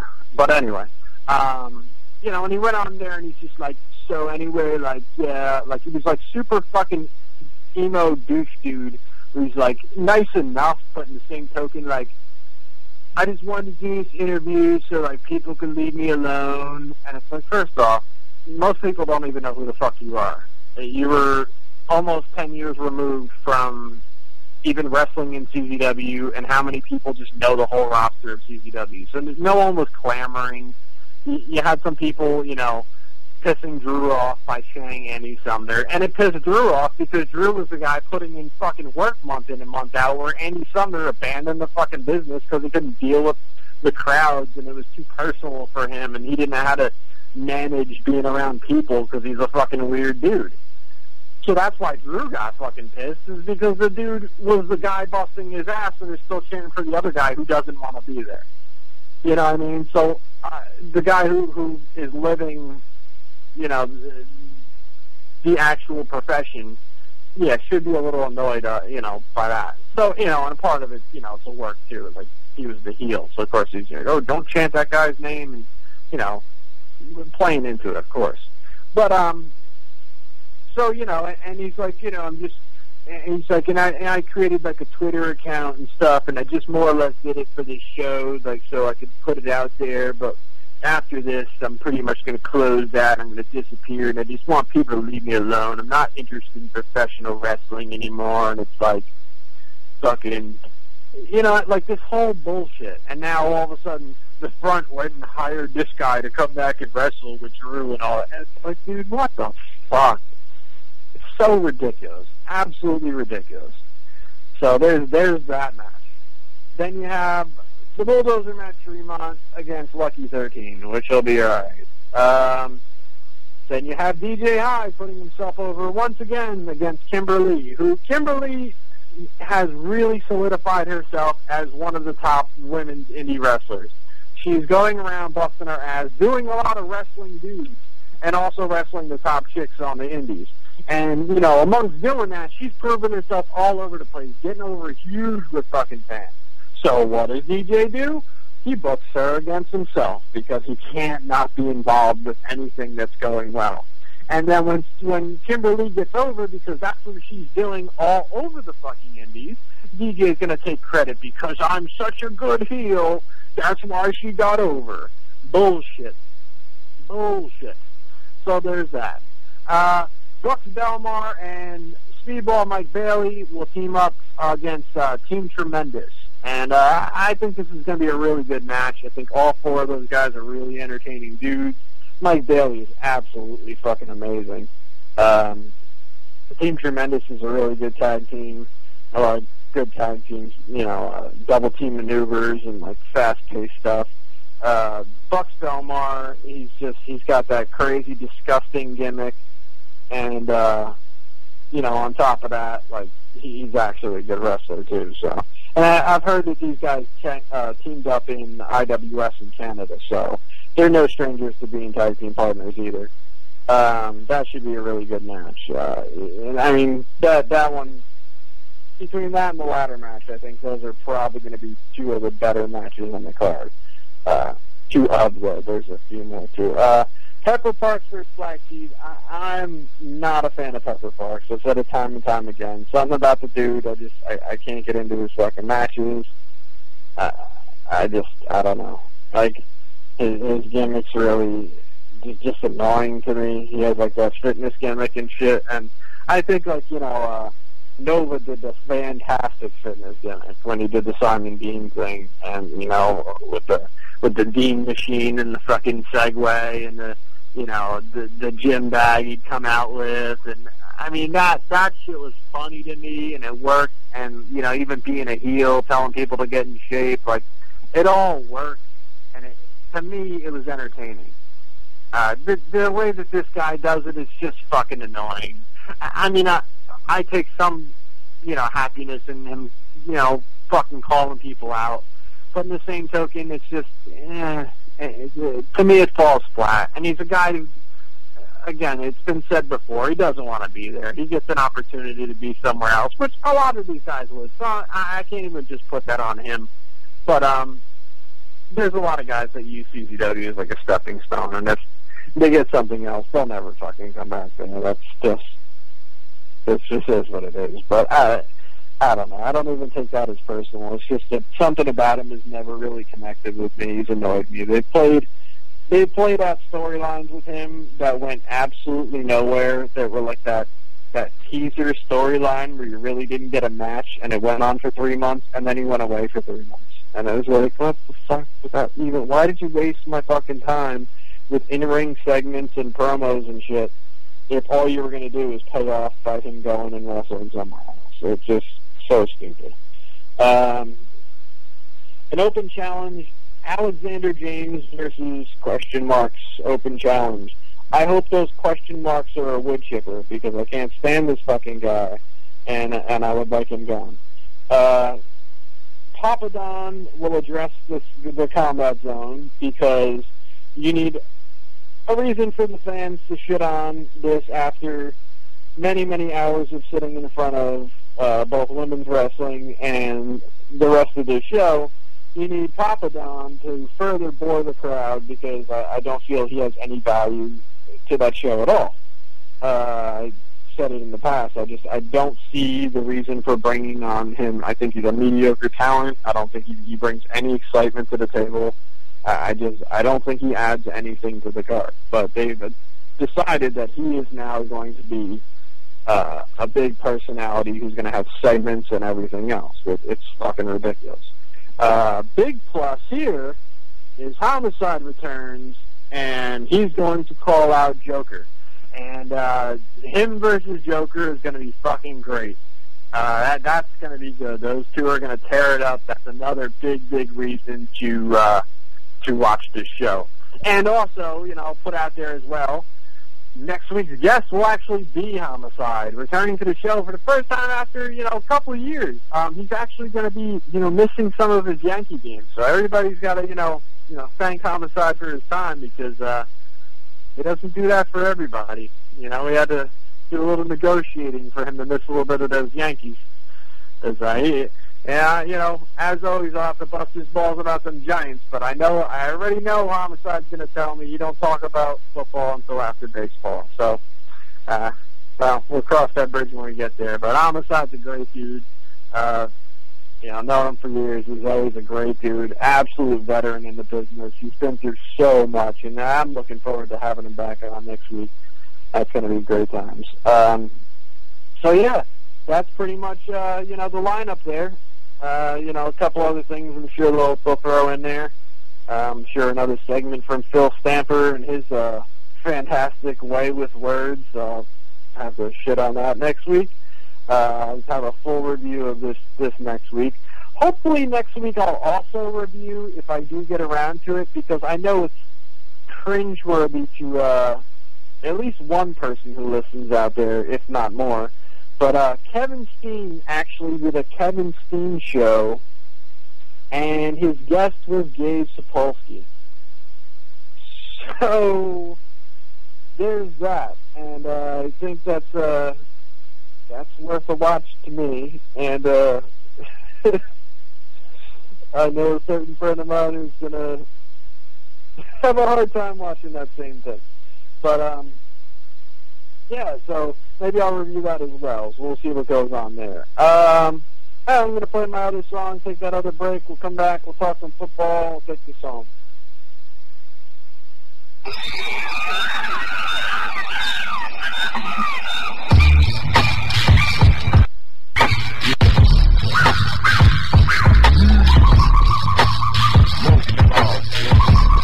Hey yo, hey yo, yo, we mighty Joe Young in there, thug it.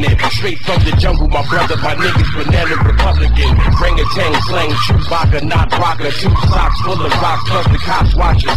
Yo, we smoke weed, pop pills, drink liquor. We do the knowledge, read lessons, think quicker. My little niggas saying that the boot camp whack. Fuck you, Paul, you can't rap. Listen, let it be known. Stepping on rose petals, led to the throne. I'm the motherfucking king, getting half from this hole. In the Hulu estate, in Jersey, the J. Williams drinking Amstel Light. Shooting that clay pigeons, y'all niggas is straight timid. Delicate with the raps. My niggas is spray midgets, elephants on their back. Yo. You're kidding me, dude.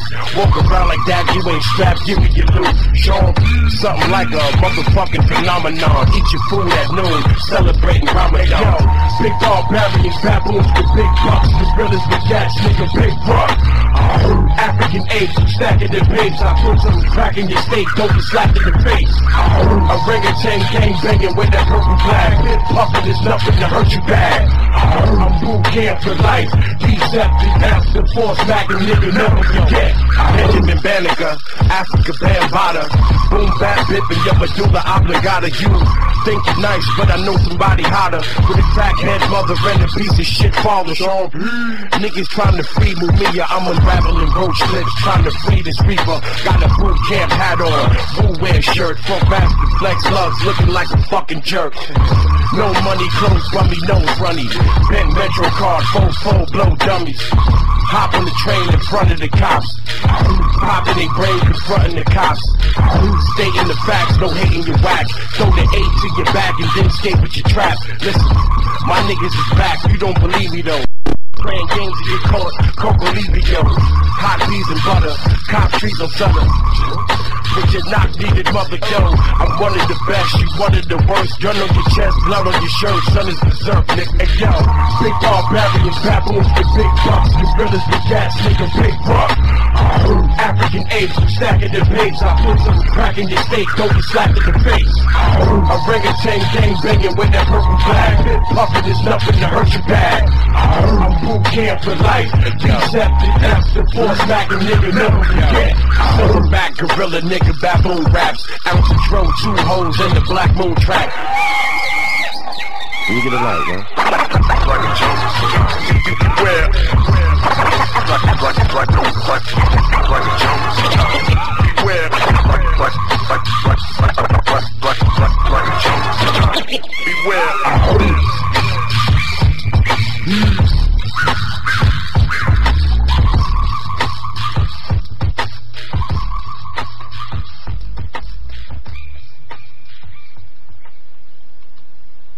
All right. Actually, before we get into the NFL thing, um, I actually had Andrew pull a clip because I saw it earlier today. Mike Tyson was on a TV station, uh, TV show, like a you know news show type of thing, little interview segment with uh, somewhere in Toronto, and he was you know promoting his one man show, which I have still yet to watch. I've heard it's very very good. Um, but who does not love Mike Tyson interviews? And apparently, you know, I've heard over the past, I want to say year, two years, three years maybe, um, a much more mellow and cooperative Mike Tyson. And I think it's partially because a lot of the people who've interviewed him, you know, Howard Stern, Adam Carolla, the people who I listen to, are respectful with Mike. They know how crazy Mike's been in the past. They tread lightly, and they know that shit can go bad if you fuck with Mike Tyson. So they never went there with him, but Tyson didn't, you know, he never leaned in an aggressive direction. So I think it's, it's, you know, definitely Mike Tyson calming down quite a bit, but also the other one not trying to bring it out of him. And this interviewer, I guess, you know, had had a little, uh, you know, bravery there and he, you know, he kind of, you know, went at the the rape thing and said something, oh, something about, you know, oh, don't you think that's going to hurt the mayor's chances if, uh, you know, he's being endorsed by a convicted rapist? You know, and he said something about like people are saying that, and he's like, I don't think people are saying that. I'm hearing you say that. That's all I'm hearing. And he just he just fucking went off. That was it from there. And uh, I have Andrew play it, but I thought it was hilarious. How awesome would it be if his opponent was uh, endorsed by Desiree Washington? Well, he joins us right now with his promoter, Alex. Thanks for joining us, both of you. I'll start with yourself. Uh, many are wondering, how did that happen, this meeting with, with the mayor? I have no idea. It's my fault again. no, at the end of the day, he is the mayor of the city. Mike Tyson is here to promote the first ever performance in Canada. And when I had Sugar Ray Leonard come to Montreal to launch the book, we went to the mayor's office. We're here. It's an habit. We go see the mayor. And this is the first time probably in the history of Toronto where the mayor is bigger than the whole the whole city. You know, he's the biggest celebrity than everybody in the city. Everybody wants to see the mayor, and um, he's a really um, dynamic character. Right. So did you? You read up on him. You sort of been following. No, I didn't read up on him. I watched him on television. Right. You know what I mean? States, in yeah. the states, and you know, he's a big. I mean, he's a big hit in the states. Big hit. Now, some of your critics would say, you know, there's a race for mayor. We know you're a convicted rapist. This could hurt his campaign. How would you respond to that? Hey, um, I don't know who said that. You don't even I heard say that. You know what I mean? And I don't have no comment to that. You know, because it's negative, and you're being negative. and I, I, I met I met the mayor, and nothing they can do about it. We actually had a really good time. We, we, we talked about George Chuvalo, who's a legend in your city, great man with whom Mike spent quite a bit of time yesterday talking about his life, highs and lows. It's so interesting that you come across like a nice guy, but you're really a piece of shit. Hey, with that come on, comment. come on, No, that's- that was a piece of fuck you. That was a piece of shit. You know, we're on, we're doing we're doing live TV. Hey, I don't care. What are you gonna do about it? All right, you got a you got a show that you're doing tonight. We are. You know, a lot of people We are. Where Where it comes there. the raw and it's the real truth. Yeah, a lot of It's people the are truth. be there to see your show. Just tell us a bit about it. Um, it's you know, it speaks for itself. Everyone saw the show. All right, it's a Broadway production. It went to Vegas. It went to actually 28 cities in the United States. And we're really, really proud to bring it here. And we're actually going to Monaco on October 9th. We're going to be in Monte Carlo. Right. Is it nerve wracking for you to do something like this, or is it more ner- nervous for you to box? How does it compare? I don't know. Um, it's more nerve wracking for me here talking to a rat piece of shit like Oh, you. come on, Mike. No, because you're a piece of shit. All right. Really not. We're gonna we're, we're, we're gonna we're gonna wrap- wrap up this interview. Thank you for thank you for coming in. Fuck you. I love Mike. You gotta love it. Well, thank you for coming in. Fuck you. That's a Great stuff. that's a new number one atop the uh, bad sports interviews. Uh, I don't know if you ever heard uh, if you ever heard when Alonzo Mourning was on Jim Rome, uh, like right in the height of him running the Kidney Foundation, and he came on, and so like Rome came was like, hey, so you know about your career, you know, because everyone knows if you're gonna promote something, you got to talk about you know what you're known for and all that shit. And so uh, Alonzo Mourning came on, and Jim Rome's like, hey, so you know you were drafted in, and he just interrupted me. He was like, no, I'm not talking basketball. I just want to plug my kidney foundation and get out of here. And he's like, go ahead and plug it. And he does, and he's like, have a good day. So look, that was it. yeah. I was like, what a Yeah, dick, that what a dick uh, move to say like, um, I'm not going to talk about my career. Just let me plug what I need, and that, and I'll go. Yeah. Yeah, he definitely rubbed Tyson wrong, and uh, I just, I just thought that was hilarious, and just even continuing the interview Yeah. while the guy just called you a rat piece of shit. And- going, well, so tell me about the show. And like you were saying earlier too, like he probably heard him on Stern and Carolla and whatever else he did. I think he did Opie and Anthony and all that kind of stuff. But like he thinks, oh well, Stern can, I can be like, I could be like Stern or I could be like Opie and Anthony or whoever he did. And it's like, you know, you're it's a live TV interview too. It's not like an uncensored format too, where he can, he can do say what you want. But you know, it, he he definitely doesn't seem to know do many interviews on that show. Yeah, I, I think yeah, like I was saying, it just kind of took his kindness for weakness and probably heard you know the softer side of Mike over the past couple of years. And Yeah. said, oh, I'm just gonna go at him with this right thing. That that that that, that badass guy that'll turn up the snap of a dime, uh, he's still there, you know. Yeah, I I didn't know how the clip was going to end because it just happened today, and I hit play on this thing, and I'm waiting for him to jump across the couch because shit, I, you know, just getting out of the gym, I, I could have, you know, two minutes later read another article saying how he was arrested in Toronto. I, you know, very well could have happened, but uh, I don't know. Thinking earlier, Tyson definitely would have jumped across the couch as well as telling him how he felt. Oh, oh, hell yeah. Well, uh, I tell you what, though, man, Mike's the best soundbite in the business. yeah, yeah, he absolutely is. Um, so yeah, NFL football, I was absolutely thrilled uh, to to have the football back. Uh, Thursday was the first game with the Seahawks and the Packers, and uh, you know the Seahawks just went out there and just controlled the game. Um, early on, it seemed like somewhat of a contest, and it got out of hand pretty quick.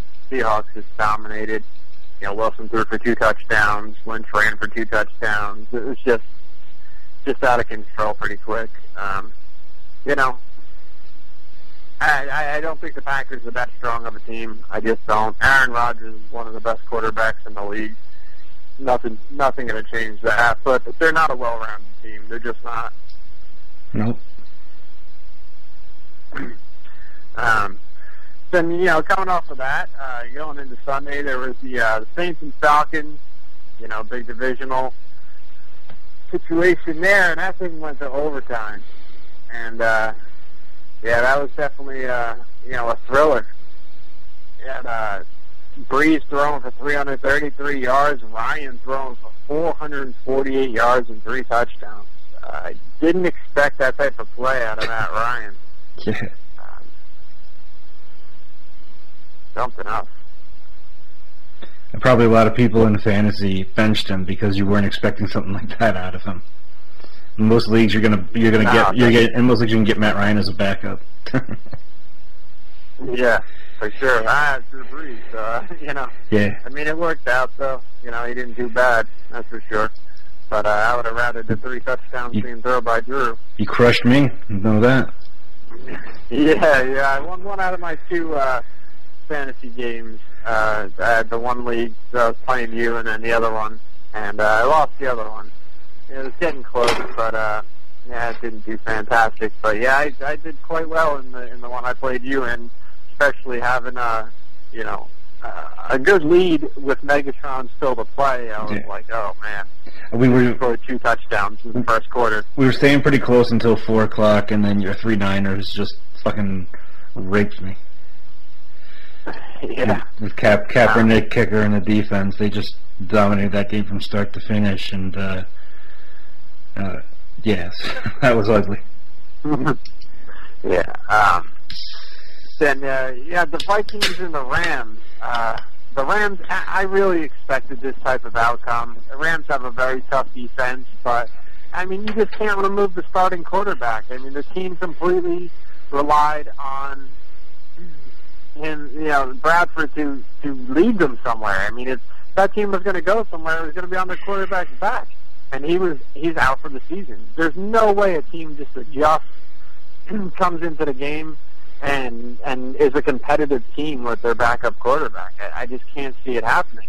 By the end of the game, their backup quarterback was out, so kind of to be expected. Uh, the Vikings, you know, Adrian Peterson running the ball, you know, ran for 100 yards. Uh, Patterson is awesome. I mean, he's he's continuing to impress, and you know, he's going to be another one of those weapons.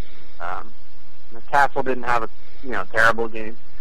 And uh, yeah, I, they have a long, long way to go. Uh, St. Louis with with a backup quarterback, you could pretty much take them out this year, especially in the league. You know, in the division with the Niners, the Seahawks, and even the Arizona Cardinals, who a lot of people are, you know, making these bold predictions that they're going to somehow make the playoffs, even in that division. Which is, you know, I mean, a tough go, but they're a decent team. Um, the St. Louis Rams don't stand a chance this year. Uh, no, they. I don't think they stood a whole lot of one to begin with, and then without Bradford, there's just no way. Because, like you said, you install an offense in your off season where you're planning a certain quarterback to be there, who is the leader of your team essentially, and then you lose him in the preseason, and you just can't catch up. Yeah. hmm Um, yeah, the Steelers and the Browns. Um, the Steelers ended up winning this game down the stretch, which I just rather wouldn't have happened. I'm not a Steeler fan, and uh, I, honestly cheer for the Browns. Not a Browns fan per se, but I do cheer for the Browns. They're kind of that underdog, and I, I've seen them kind of being on the rise the past couple of years. The defense has been pretty competitive. Not as much this game. Um, Roethlisberger actually looked really good for a guy who I considered to be one to two years before he was either a backup or out of the league. He slimmed down and he played a lot more mobile. He played good fucking football out there. 365 yards, a touchdown. He was moving around a lot. Uh, a little bit of the Roethlisberger of old, and I uh, didn't expect that. Uh, Hoyer had a decent game, who I honestly expect to remain starting quarterback for that team uh, for a while. I think Hoyer is a good quarterback. I, I don't think he's he's bad. I know they got Johnny Football that'll sell tickets and everything, but uh, I think Hoyer is an actual serviceable quarterback. And if they get a flow going, which they actually did last year, and then he got knocked out, and then Brandon Weeden just completely shot the season in the face. But um, this game had you know, the uh, highlight. This game had the highlight of the week when uh, uh, the the uh, the Browns uh, kick returner kicked the uh, punter in the face. Yeah, the, yeah. When the Steeler Yakuza kicked the uh, Browns kicker, um, was awesome. that was something else. I I, that. cannot believe the guy has not been suspended. Um, I I think that's as, as blatant and violent of a move as you can pull off in football, and I I'm really shocked that he hasn't been suspended. I don't know. I don't know that I've even heard that a fine has been handed down. Just yet. No, no. I mean, maybe they ruled it as an accident, but it sure didn't look like an accident to me. Yeah, that was that was blatant as shit. He got an unsportsmanlike conduct. He got an unsportsmanlike conduct flag on that play, but Oh yeah, he got flagged, but you know, uh, Yeah. I mean, I could see if there was some attempts where it looked like he was trying to hurdle the guy, and um, I think that was his explanation for it. He was trying to make a football move and then just kind of got stuck in the air with not a lot more to do. But he drove that guy's head down and didn't even fall.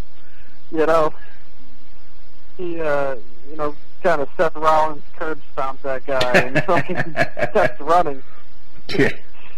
shit was fucking ridiculous.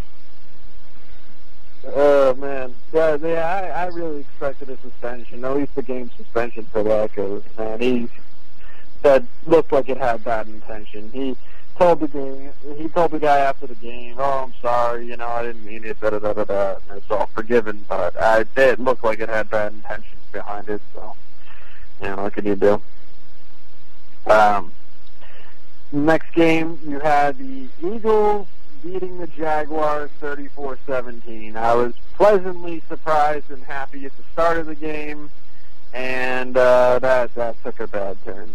Um, they were the Jaguars were up 17 nothing, I believe, and uh, I was very happy. I hate the Eagles with a passion, so uh, I was like, holy fuck!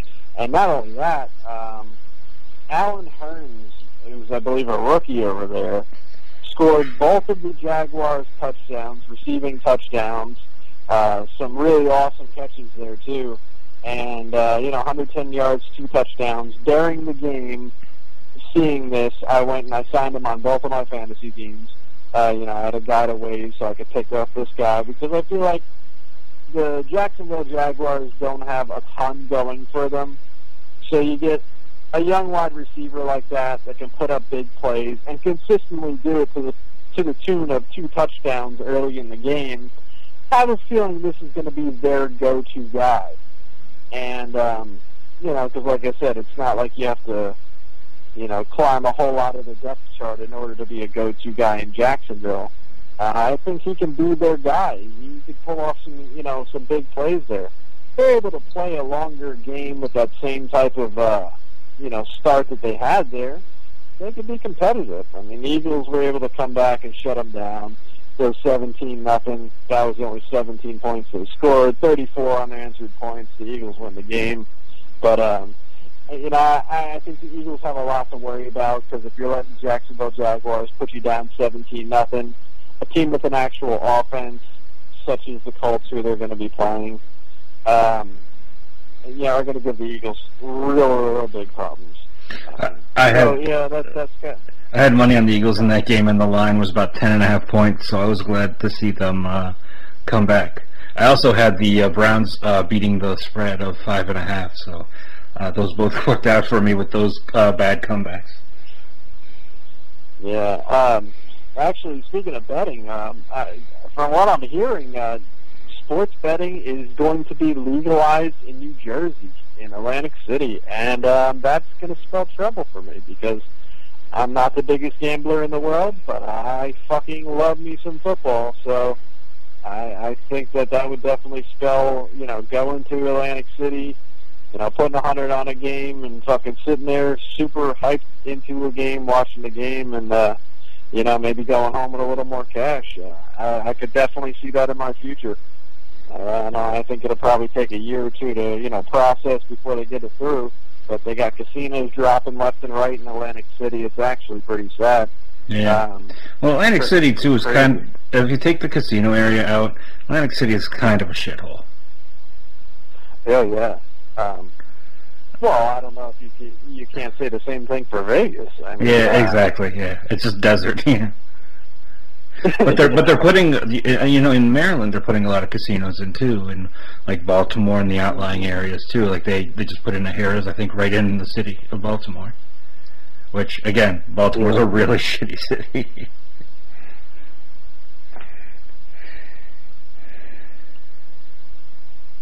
so Um, yeah, so I, I um, I don't know. I I think Atlantic City needs a lot more attraction.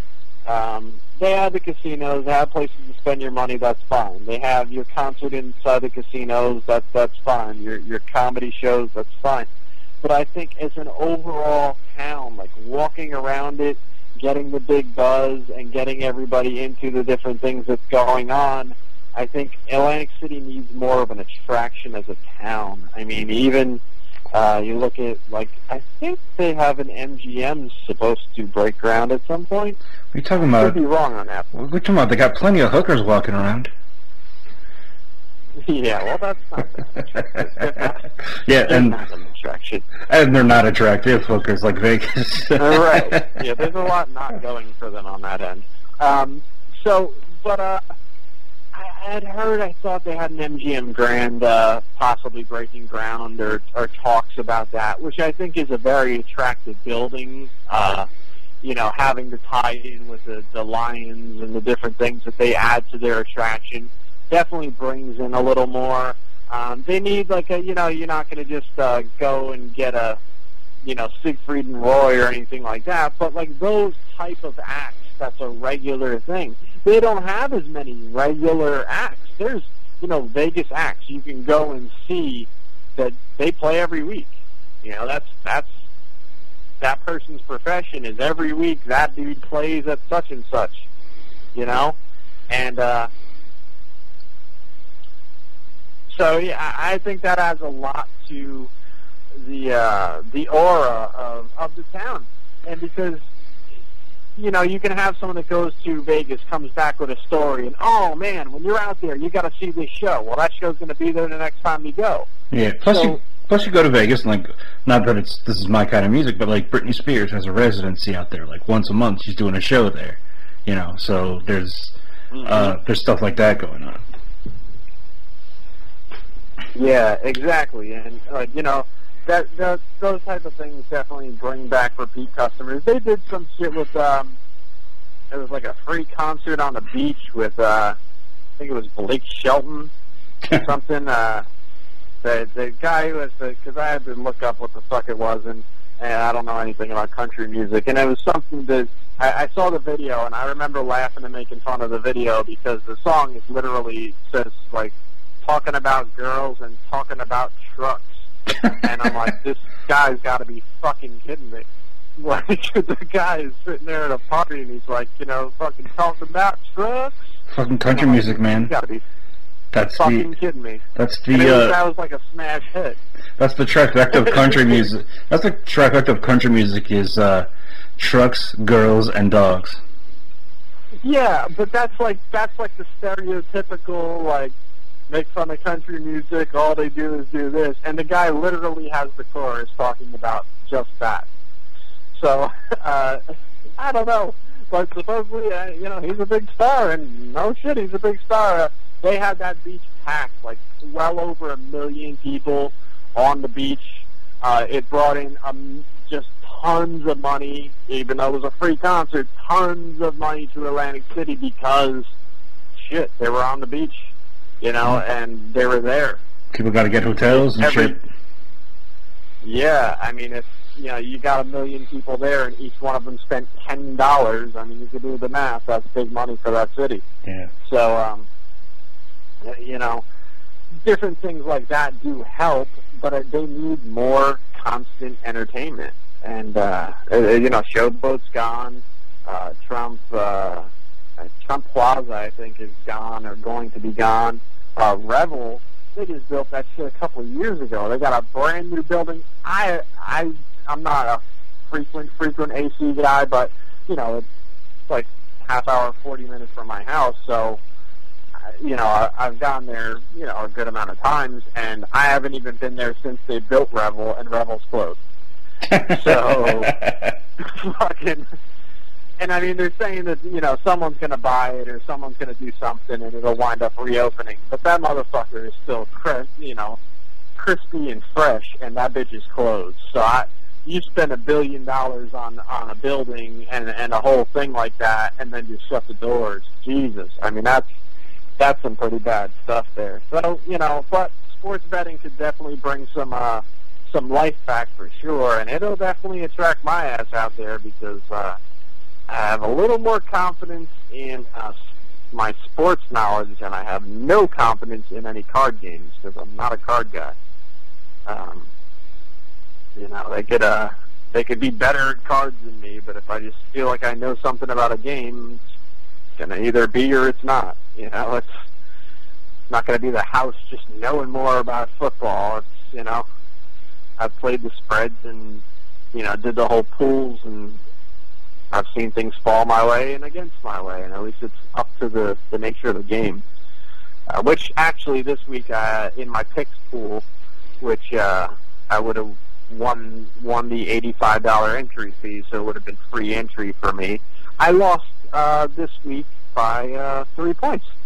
So the Arizona Cardinals just needed to cover by three and a half, and they won by eight points. So fantastic.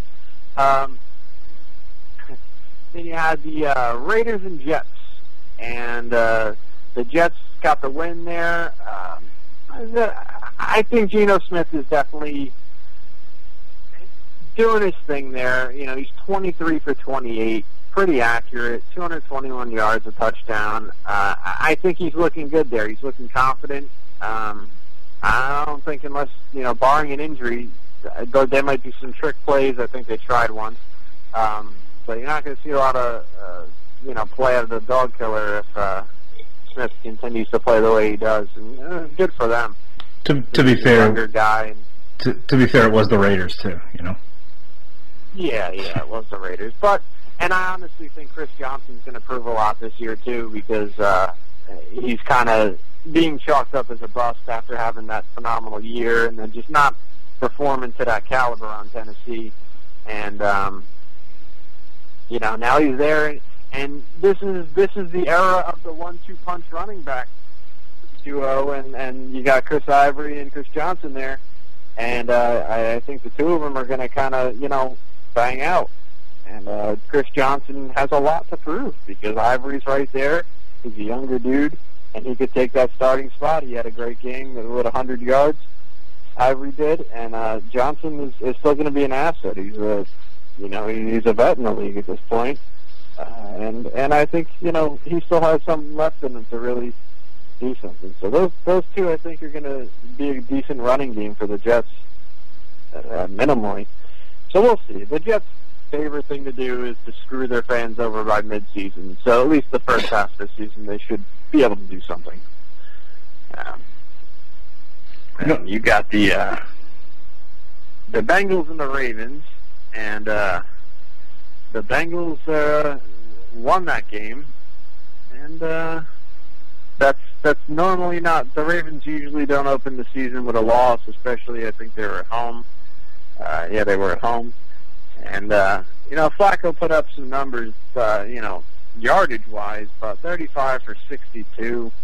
uh, he, he seems very sloppy, out of sorts, and uh, just frazzled. Yep. Did you see any of that game? Uh, not a whole lot. I didn't really see much of it, so I can't really comment. Oh, okay. Um, but yeah, it's uh, AJ Green got me some good fantasy points. I know that. yeah, yeah, yeah. I had him. So let me see. I got a message here. Okay. Uh, so I'm definitely gonna check back as far as homicide next week. You've got TNA, so uh, he's gonna check back with me Friday. Let me know what goes on when he gets the email over there. So things should be good. He should be able to work something out. But yeah, he's got TNA. So uh, we'll see what goes on. Either way, we'll get him. Um, then uh, you had the Bills beating the Bears, and uh, another OT game to start out the season. And uh, what do you feel about that one? You're you're a Bears fan. It was ugly, man. Uh, I, I'm of the opinion that that was like a uh, dedicating the game to Ralph Wilson sort of thing. Uh, because I mean the Bears played pretty well. Cutler had good good yardage. So Forte played well. Um, like I said last week too, is this is the first time probably ever that the Bears offense is better than their defense, and the defense didn't. You know they they missed a lot of plays. Um, it didn't quite work out their way. Uh, but I would have liked to see them pull it off in overtime because uh, I'm- not expecting a win this weekend. Yeah, yeah, I definitely uh, would have to agree with you there. Just about a Mm. bias. Yeah. Um, I mean, like I Uh, like like like if I, if I really thought that they would win this, I would I would say that. But I know for a fact they probably won't unless you know they happen to just pull off some amazing shit, which isn't entirely out of the realm of possibility. But I'm not betting on it. no, I mean, but yeah, I mean, like uh, like I was convinced, of, like from watching Cutler last year, like they were the Bears were marching downfield, uh, down by three in the late in the fourth quarter. And I turned to one of my friends. I said, "Watch this. Cutler's going to drive down to like the ten yard line and throw a pick."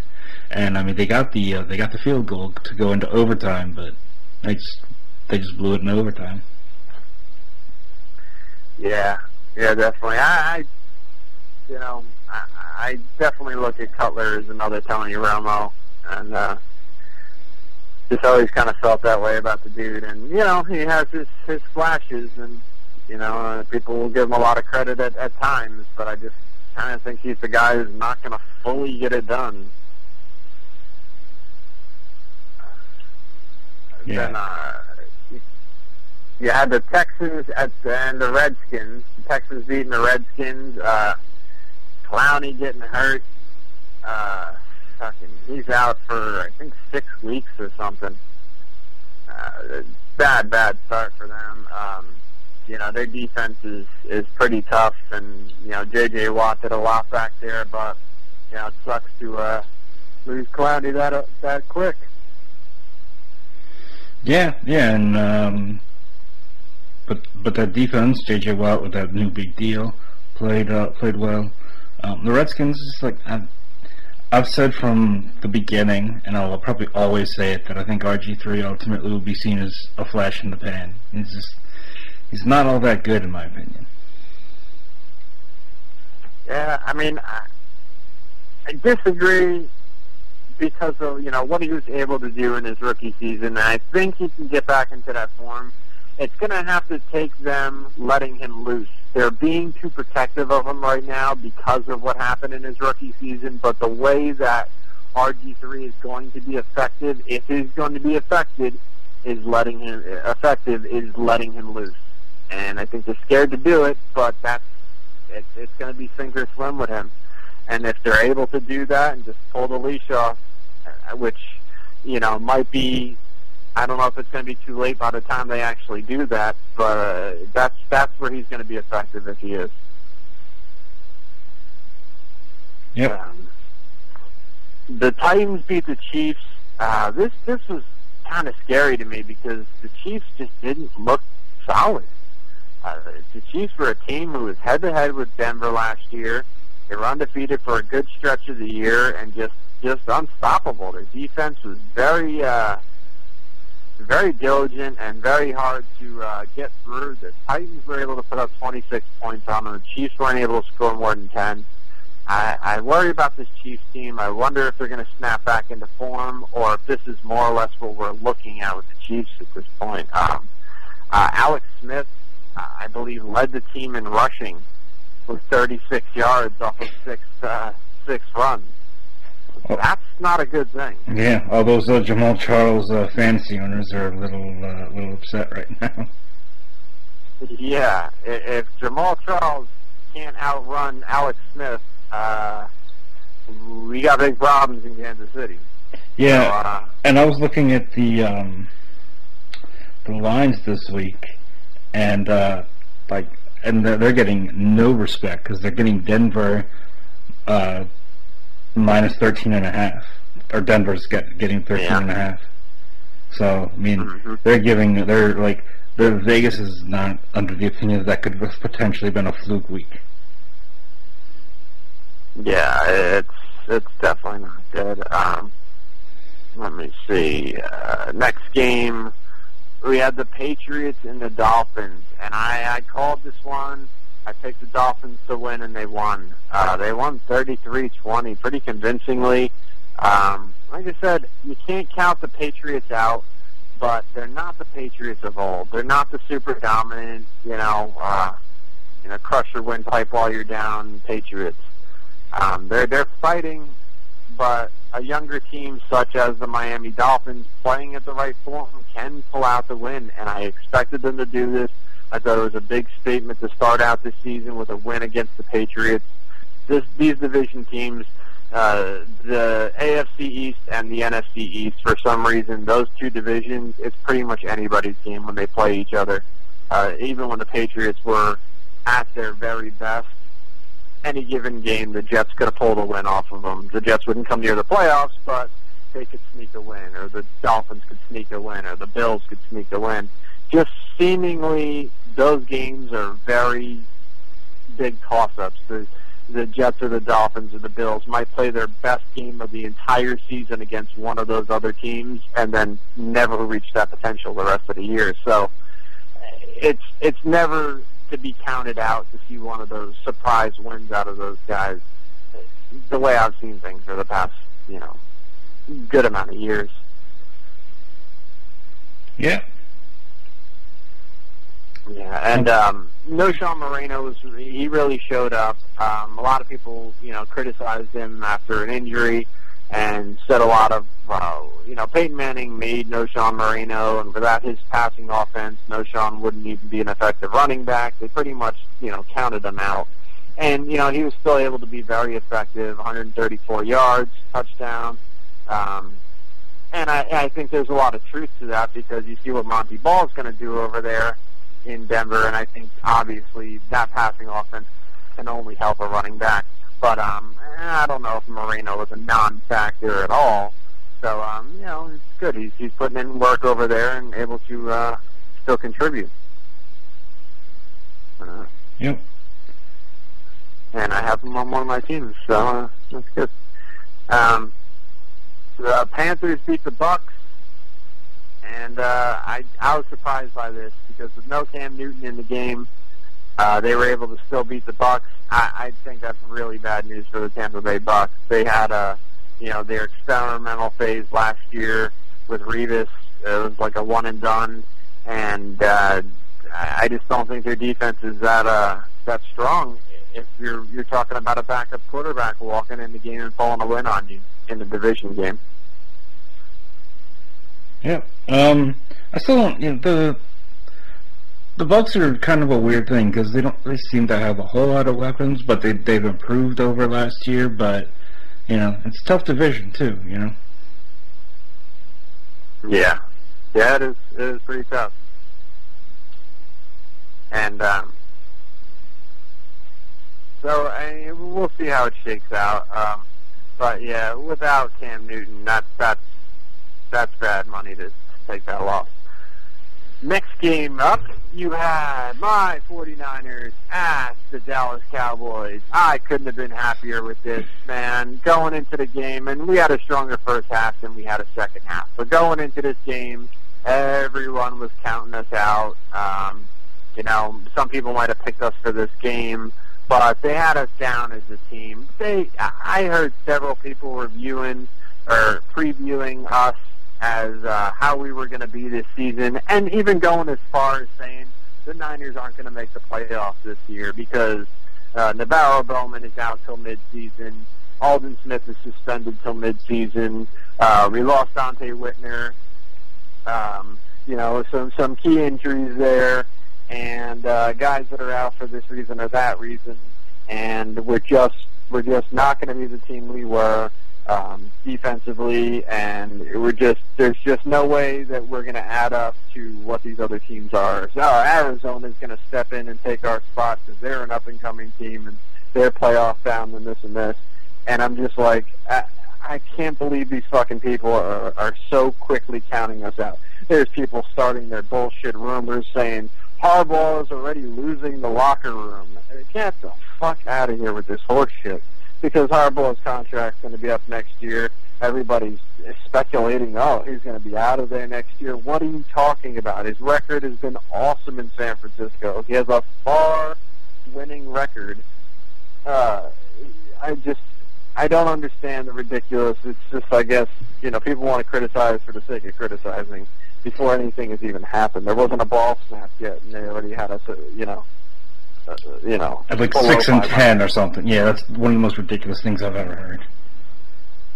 Yeah. So uh, that that's what it was. And first drive of the game, fumble coughed up, ball, fucking that's it. You know, next thing you know, I ran it back for a touchdown. Fucking seven. Boom. Now, now, okay, now you get the ball back again. The Cowboys still can't get it done. Uh, and defensively, we're just doing the same hard hitting shit.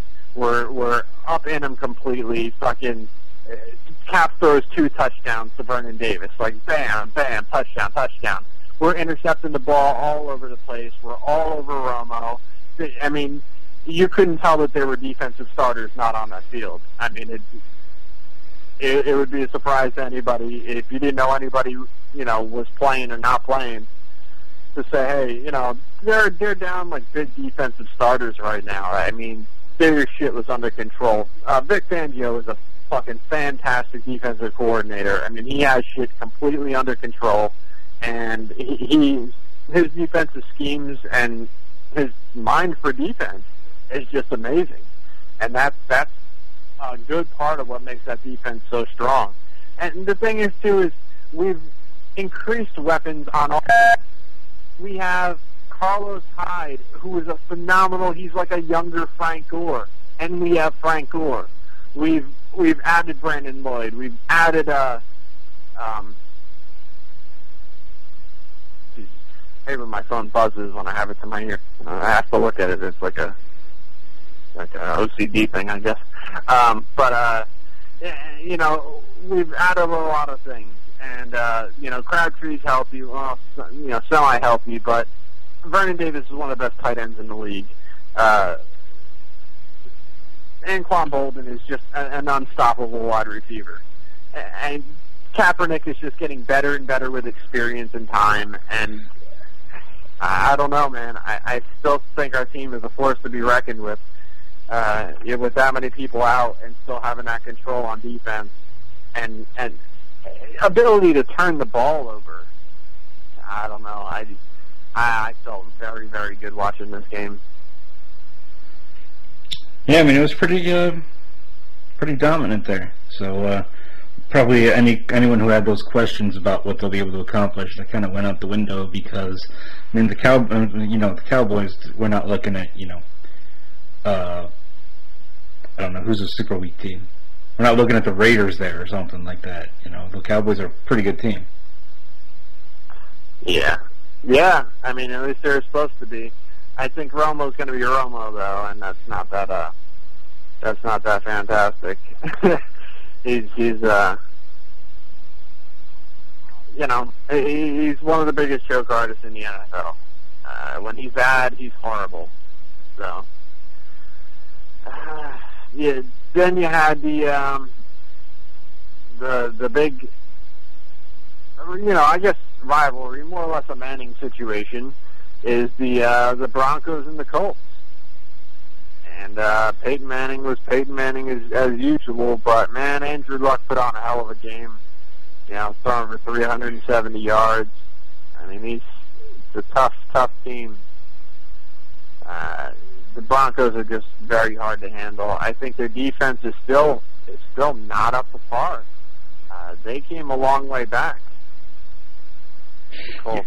Yeah, I mean, the first half it looked like Peyton Manning was, you know, like we were talking about last week, was get ready to, you know, let go where he uh, where he um, left off, or basically trying to make up for that Super Bowl thing, and then the uh, the Colts came back again, came back to uh, beat the point spread, which helped me out. Yeah. Yeah, it's, yeah, it's definitely. Yeah, I think I lost that game too with the spread.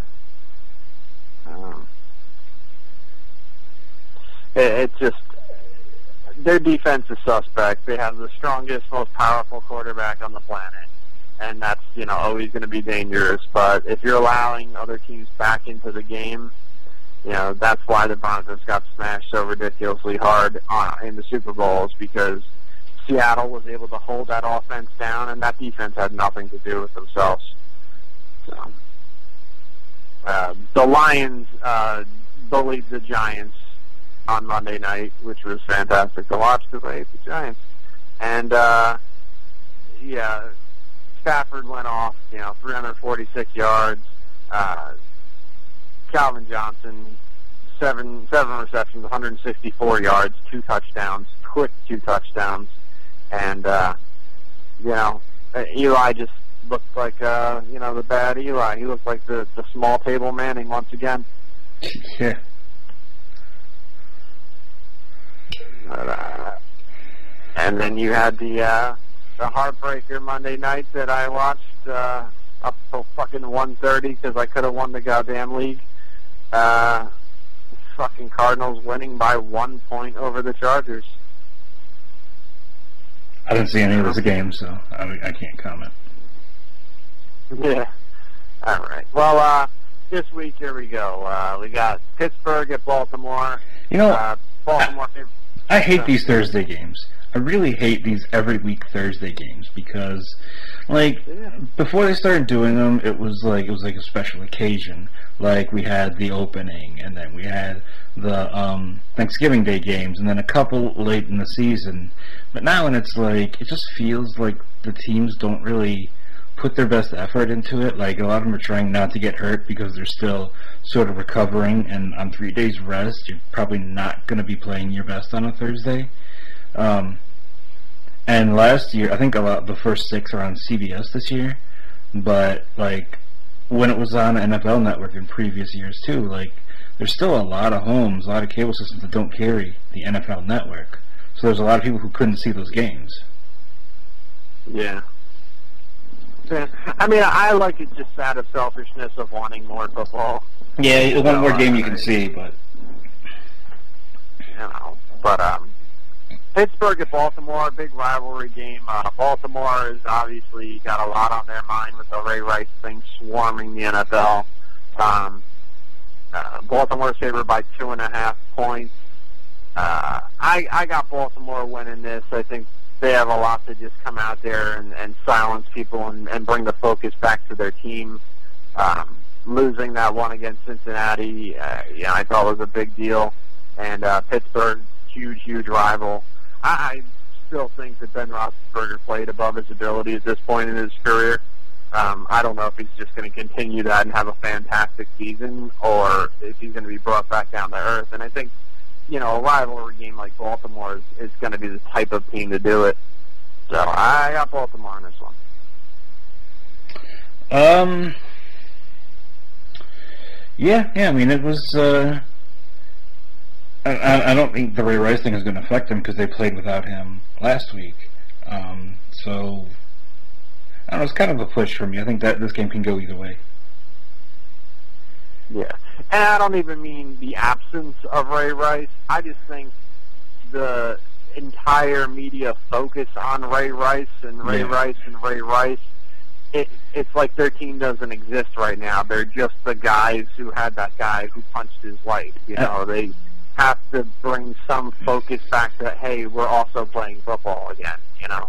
Yeah, exactly. And uh, uh, like you know, like the players, I'm sure everywhere they went, they were bombarded with Ray Rice questions where they would normally be get like, well, what about the Steelers? And they're not getting that, and that's got to kind of, I would imagine that would kind of wear on your psyche a tad, also. Yeah. Um, and you got the Detroit Lions coming off of that, you know, smacking the Giants, playing Carolina, and uh, you know, Carolina. I think Cam Newton will be back this week playing at home. Carolina's favored by three and a half points. I still got to take Detroit on this one. I love the way that they look. Uh, you know, there was the Giants they were playing, but um, it's going to be a tough game. It actually should be a good game. Carolina's a tough defense, and Cam Newton's going to have, you know, to show that he's he's 100% coming back. You know, still a fresh season, whether he was ready week one or not. And uh, they're going to have a lot to play for. But uh, like I said, Detroit, I think Stafford's playing really good ball.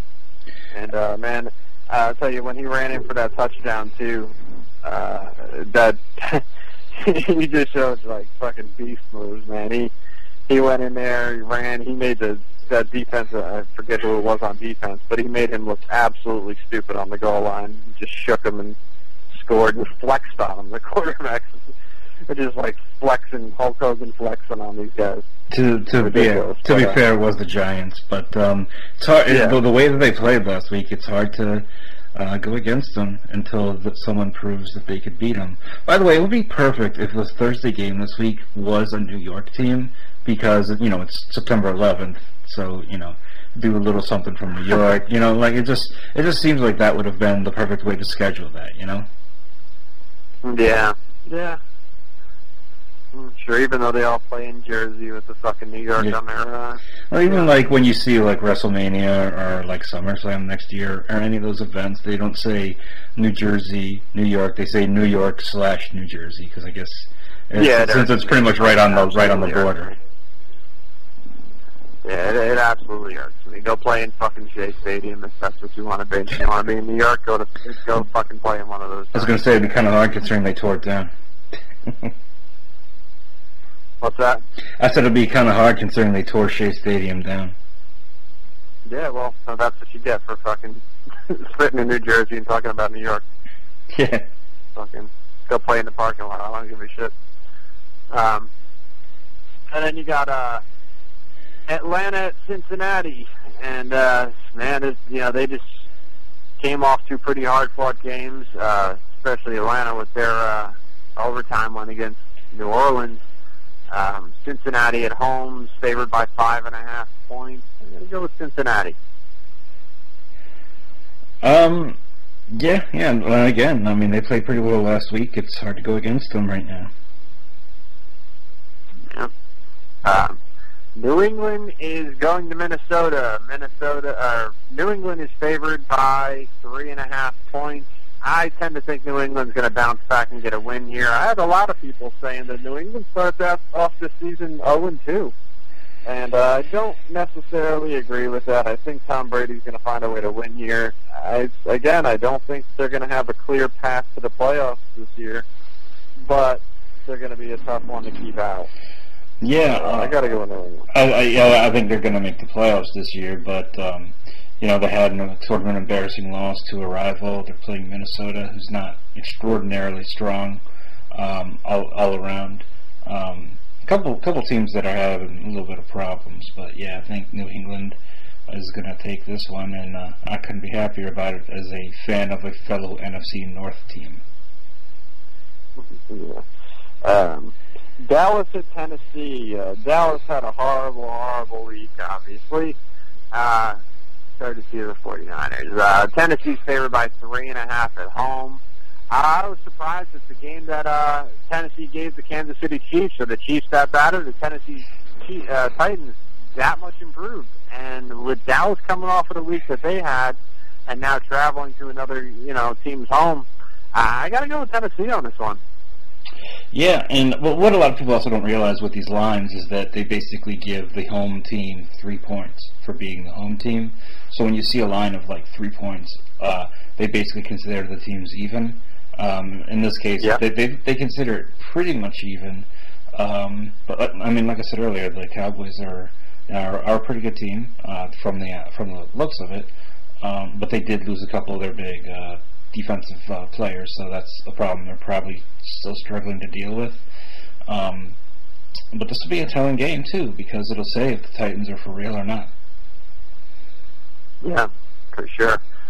Uh, Jacksonville Jaguars at the Washington Redskins. Um, and uh, the Redskins are favored by six and a half at home.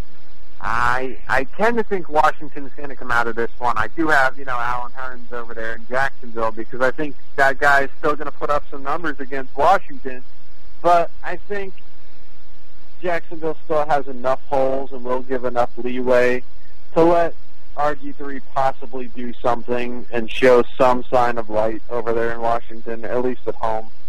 Uh, so I'm going to go with Jacksonville on, or Washington on this one. Yeah, Washington, like I don't know, because Washington just looked ridiculous against the the Texans in the second half. The Jaguars didn't look that great against the Eagles. Um, six and a half is kind of a large line for something like that. Um, I don't know. I guess the I guess the Redskins. All right. I hate saying the Redskins Um, just because I live in Redskins country and a lot of their fans are just completely fucking obnoxious.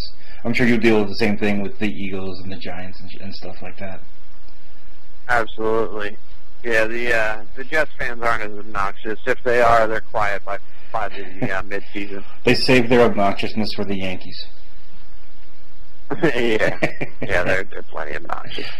Um, then you got um, speaking of the Giants, you have the Arizona Cardinals going and playing the New York Giants. The Giants are favored by a point and a half at home, and I have no confidence in the Giants. And I think Arizona gives them problems. Arizona wins. Arizona wins easily. Yeah, What's that? Arizona wins by like six, I think. Yeah. At least, to, or at Uh, least- Miami, Miami at Buffalo. Uh, Miami is favored by a point and a half, coming off of that big win against uh, New England. I know Buffalo pulled their win, but I got to go with Miami. Yeah, both. I mean, both of them were pretty emotional wins. I think. And like I said, I think the Bills sort of dedicated that game to Ralph Wilson, first game since he passed. Uh, the Dolphins beat their bitter rivals, the uh, the Patriots. So um, I mean, it's a tough game to call. There's a reason why it's the, the line's only a point. Um, but uh, yeah, I, I think the Dolphins are going to pull this one out. Ryan Tannehill, he's uh, he's not one of those guys who will win a game for you, but he's definitely not going to lose it for you. Yeah. Yeah, I think he's a good quarterback. He's young, but, you know, uh, I think he does pretty well for himself. Uh, let's see. We got uh, New Orleans at Cleveland, and New Orleans is favored by six and a half points. That was a you know big, big upsetting game for uh, Drew Brees over there. I think Cleveland does have a lot of life in them, and uh, I expect pretty good things for Cleveland this year. But I think New Orleans is going to bounce off of that loss, and uh, I think they're going to beat Cleveland. Yeah, Cleveland's got some uh, life in them, just not this week. Yeah, definitely not. I think it's a double-digit St. win. Louis- I, I think it's a double-digit win for the Saints. Yeah. Uh, St. Louis at Tampa Bay. Tampa Bay is favored by five and a half points. I I just don't like St. Louis with the backup quarterback. Uh, they have a great defensive line. They have the ability to put pressure on the quarterback, but I don't think that their offense even has an identity at this point. I got to go with Tampa Bay at home. Smart money is going to be go against the Rams on pretty much every game. They could go do the. Uh, they could run the table in reverse this year. Yeah. Uh, I'm going to Seattle predict. I'm, San Diego. I'm going to predict it. They go 0. and They go 0 and 16 this year. That's my prediction. The Rams, really? Yeah. Ah. I don't think so. Um, uh, you got the uh, Seattle Seahawks at San Diego. Seattle's favored by five and a half points, and uh, Seattle's been too dominant. I hate their guts, but uh, they're a little too dominant for me to just go against them until uh, they've shown enough holes where uh, you know that that uh, they can be they can be messed with. Uh, right now, I don't think San Diego's that team. It's easy to make an emotional pick based on uh, where your homer lies, uh, but this is, this is not a game to go against Seattle. No. No. Um, Kansas City at Denver. Uh, you know, this was one last year that they played two weeks apart around Thanksgiving. We're kind of doing the same thing with Seattle, and it was much anticipated last year because the two teams were just juggernauts and undefeated and everything else. Uh, Kansas City has a really, really hard road to climb here. Denver's favored by two touchdowns, as you said, and uh, I mean, I got to go with Denver. As bad as Kansas City looked against Tennessee, Peyton Manning's coming to town doing what Peyton Manning does. Uh, you know, it, it, well, it, at home, and uh, I just I got a bad feeling about this Kansas City team. If they can't get a running game together uh, with their running back, then uh, they, they're going to have big, big problems. Uh, yeah, but um, even if uh, Kansas City had uh, been as dominant as they were a lot of last year, I still think Denver's going away with this game. Yeah. Um, let me see. And you got the Jets at Green Bay. Green Bay is favored by eight and a half at home. I'm going to jump in the other direction and say that um, the Jets win this game. That's tough. I don't know about that. I think Green Bay wins this game. Not easily, but I think they win it. They got to bounce back from that Seattle loss. Yeah, yeah, very possible. Um, let me see. Houston at Oakland. Uh, Houston's favored by two and a half points. I think even without Clowney, their defense is uh, strong enough that they're going to put it on Oakland and uh, win that game. Yeah, they're going to take them pretty easily.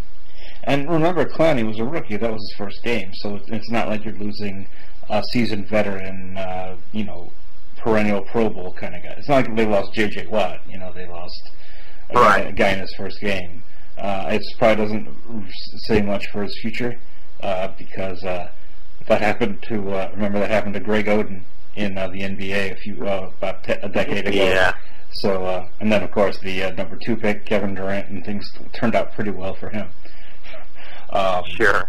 but uh, yeah, I would, so far as the this year goes, I wouldn't really be worried about the Clowney injury. But uh, yeah, uh, Texans are gonna pretty much run away with it. Yep. Um, then you got uh, Chicago at uh, San Francisco over there. Sunday night football. And uh, San Francisco's favored by uh, six and a half points. Uh, yeah, of course I got to go with my guys. It's impossible. I like no. I like nothing about the Bears this week. I don't like Yeah. I, I don't like uh, their defense. I like their offense. So they'll put the, I think they'll put some points on the board. I don't like the fact they're going in for the Niners home opener in a new stadium. Uh, I don't like anything about this. Yep. Yeah, definitely got my guys there. Um, Santa Clara. However, I will be very happy if they when they win, if they win, or on the very very off chance that they win. right. Um, then you got uh, Monday Night Football. You got the Eagles at the Colts, and the Colts are favored by three and a half. And I don't even think that's remotely close to enough. I think the Colts are going to handle the the Philadelphia Eagles. Yeah, the Eagles uh, looked look did not look very good last week. So the Colts the Colts did look good. Uh, I, I, I, the Colts a lot here. Right. Uh, so yeah, that's the uh, that's the games for uh, this this coming week. So uh, see what goes on there. Definitely review all that next week. Review the CZW show next week. Possibly the Gabe Sapolsky 17 show. Um, but yeah, I'm sure I'll have all sorts of other things to complain about as well. I'm surprised. Um, you could definitely check out uh, Sports Den. That's I believe still going on right now, and uh, you can check out uh, Wrestling Soup tomorrow. And uh, is Star Nation back this weekend? Yeah, we're back uh, Saturday morning, 10 o'clock. We got a lot to talk about. It was uh, Stephanie's birthday happened while we were gone. Uh, you know, Joan Rivers' death. You t- touched on that earlier. Stephanie was a huge fan of Joan Rivers, so I'm looking forward to seeing what she has Sure. to say. Uh, the guys from the league on FX were on uh, the wrap-up show last week. We'll talk about that. Everything that happened this week and whatever else. And that's a call-in show, so people can uh, can call into that. But I, I have a question, uh, or I'm just a little surprised that Kevin Steen is still allowed to do his uh, show with him being under contract to WWE and in NXT now. No, that's uh, it, it was already taped. It was Oh. before uh, he went there. I don't think he's going to be allowed to do any of those. Uh, this is has been out. Uh, it's just one I haven't gotten around to watch yet. That's, that's too bad. I would love to see uh, Kevin Steen show with Sami Zayn. yeah, yeah. Uh, I just want to see Kevin Steen wrestling Sami Zayn Yeah. in uh, NXT or Well, on, on the main show because you're going to see some They're doing on the WWE like stuff. they're doing the uh, uh, NXT Takeover tomorrow night, and from what I've heard, uh, Kenta's going to be uh, part of it. So I'm looking forward to seeing Yeah, that. I saw the graphic, uh, the advertisement on Raw for it, and uh, definitely saw some uh, Kenta graphic on him debuting. Yes. Also, uh, I didn't touch on Raw at all because it fucking blew. Uh, I blew through it really quick. They did the ridiculous, over-the-top Bella stuff. That's just sickening at this point. The only thing I found like pretty entertaining about the uh, the Raw is uh, Seth Rollins almost got fucking impaled. Um, holy shit. Uh, apparently WWE has come up with a better way to keep their ring secure where they have holes on the side of the ring. Uh, they lower down the, the cage and these spikes will lock into those holes and that way I guess, you know, you hit the side of that cage and it's not budging, man. You got a steel wall there. You don't have that cage jumping off the ring apron anymore, which, hey, man, WWE, you know, kudos to them to having the latest in technology to to have the highest tech uh, setup and and organization possible. But Jesus fucking Christ, do they need to be careful because that was very close. Uh, it actually that spike actually touched Seth Rollins' back.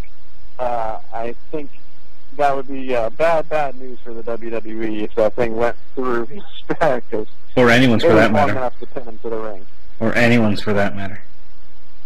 Oh yeah, But especially Seth Rollins, who's one of your big up and coming guys. Yeah, that that was goddamn close. I mean, the thing touched his back. He jumped out of the way. He probably shit himself.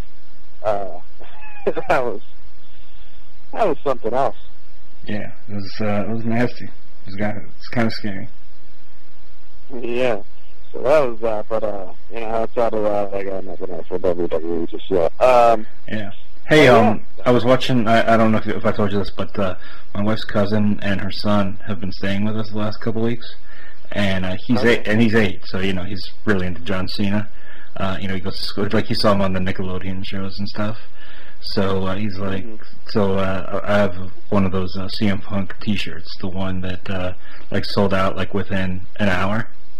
So I was just happened to be wearing it today, and he's like, "Who's that?" And I'm like, "Well, that's CM Punk." He goes, uh, and then like later on, he said, oh, "Can I watch a John Cena match?" So I pulled one up on the WWE Network, and it was the one from uh, Money in the Bank, where uh, which was you know where Punk was like going to leave with the with the title, or leave the company with the Yeah. with the belt, and um, so he was watching it with me. He's like, "John Cena's going to win," and I'm like, "Okay, if you say so." And then he's like, "He keeps cheating." I'm like, no, he's not really cheating. He's like, he hit him in the chest. I'm like, that's uh, that's okay. And then uh, John Cena lost, and he started crying. And I'm like, like I kind of laughed because I'm like, it's kind of funny because like I remember myself as like that little kid who put like who put my my stock into it like that, and it was just yeah. and it's just like that's just like the perfect metaphor for Cena because like that's like his exact target audience, you know. Oh yeah. Yeah, for sure. Is the Make a Wish uh, champion. Yeah. Evidently, Paige is getting a lot of make make a wish uh, wishes. I Who guess? Paige. I guess they. Oh, Wa- I guess they watch Twilight and they want to meet a vampire. I was gonna say maybe she's crawling up on the kids like she does the females before the head pops. But uh, yeah, so uh, I think you know we touched all the plugs and everything else. Uh, you know, check out next week, like I said, I'll have homicide on. Uh, he's got to touch base with uh, TNA and see what kind of schedule he's got lined up there, but we're gonna work it out, and uh, should be great. Again, Andrew, for uh, your services, and uh, you know, of course, the football chat as well. Yep. Talk to you later, man. Awesome, man. Uh, we'll catch you out next week. Peace. Cat in the house. Let's get in the cat in the house. Yakuza Kick Radio. Kill 'em all. Back on top. Think about it. Fuck Hulk Hogan. These motherfuckers are geniuses. Keep it up, my nigga. What the fuck? that you go to the back and you tell your boss that there's a new Yakuza in town. And it's Yakuza Kick Radio. And we're taking over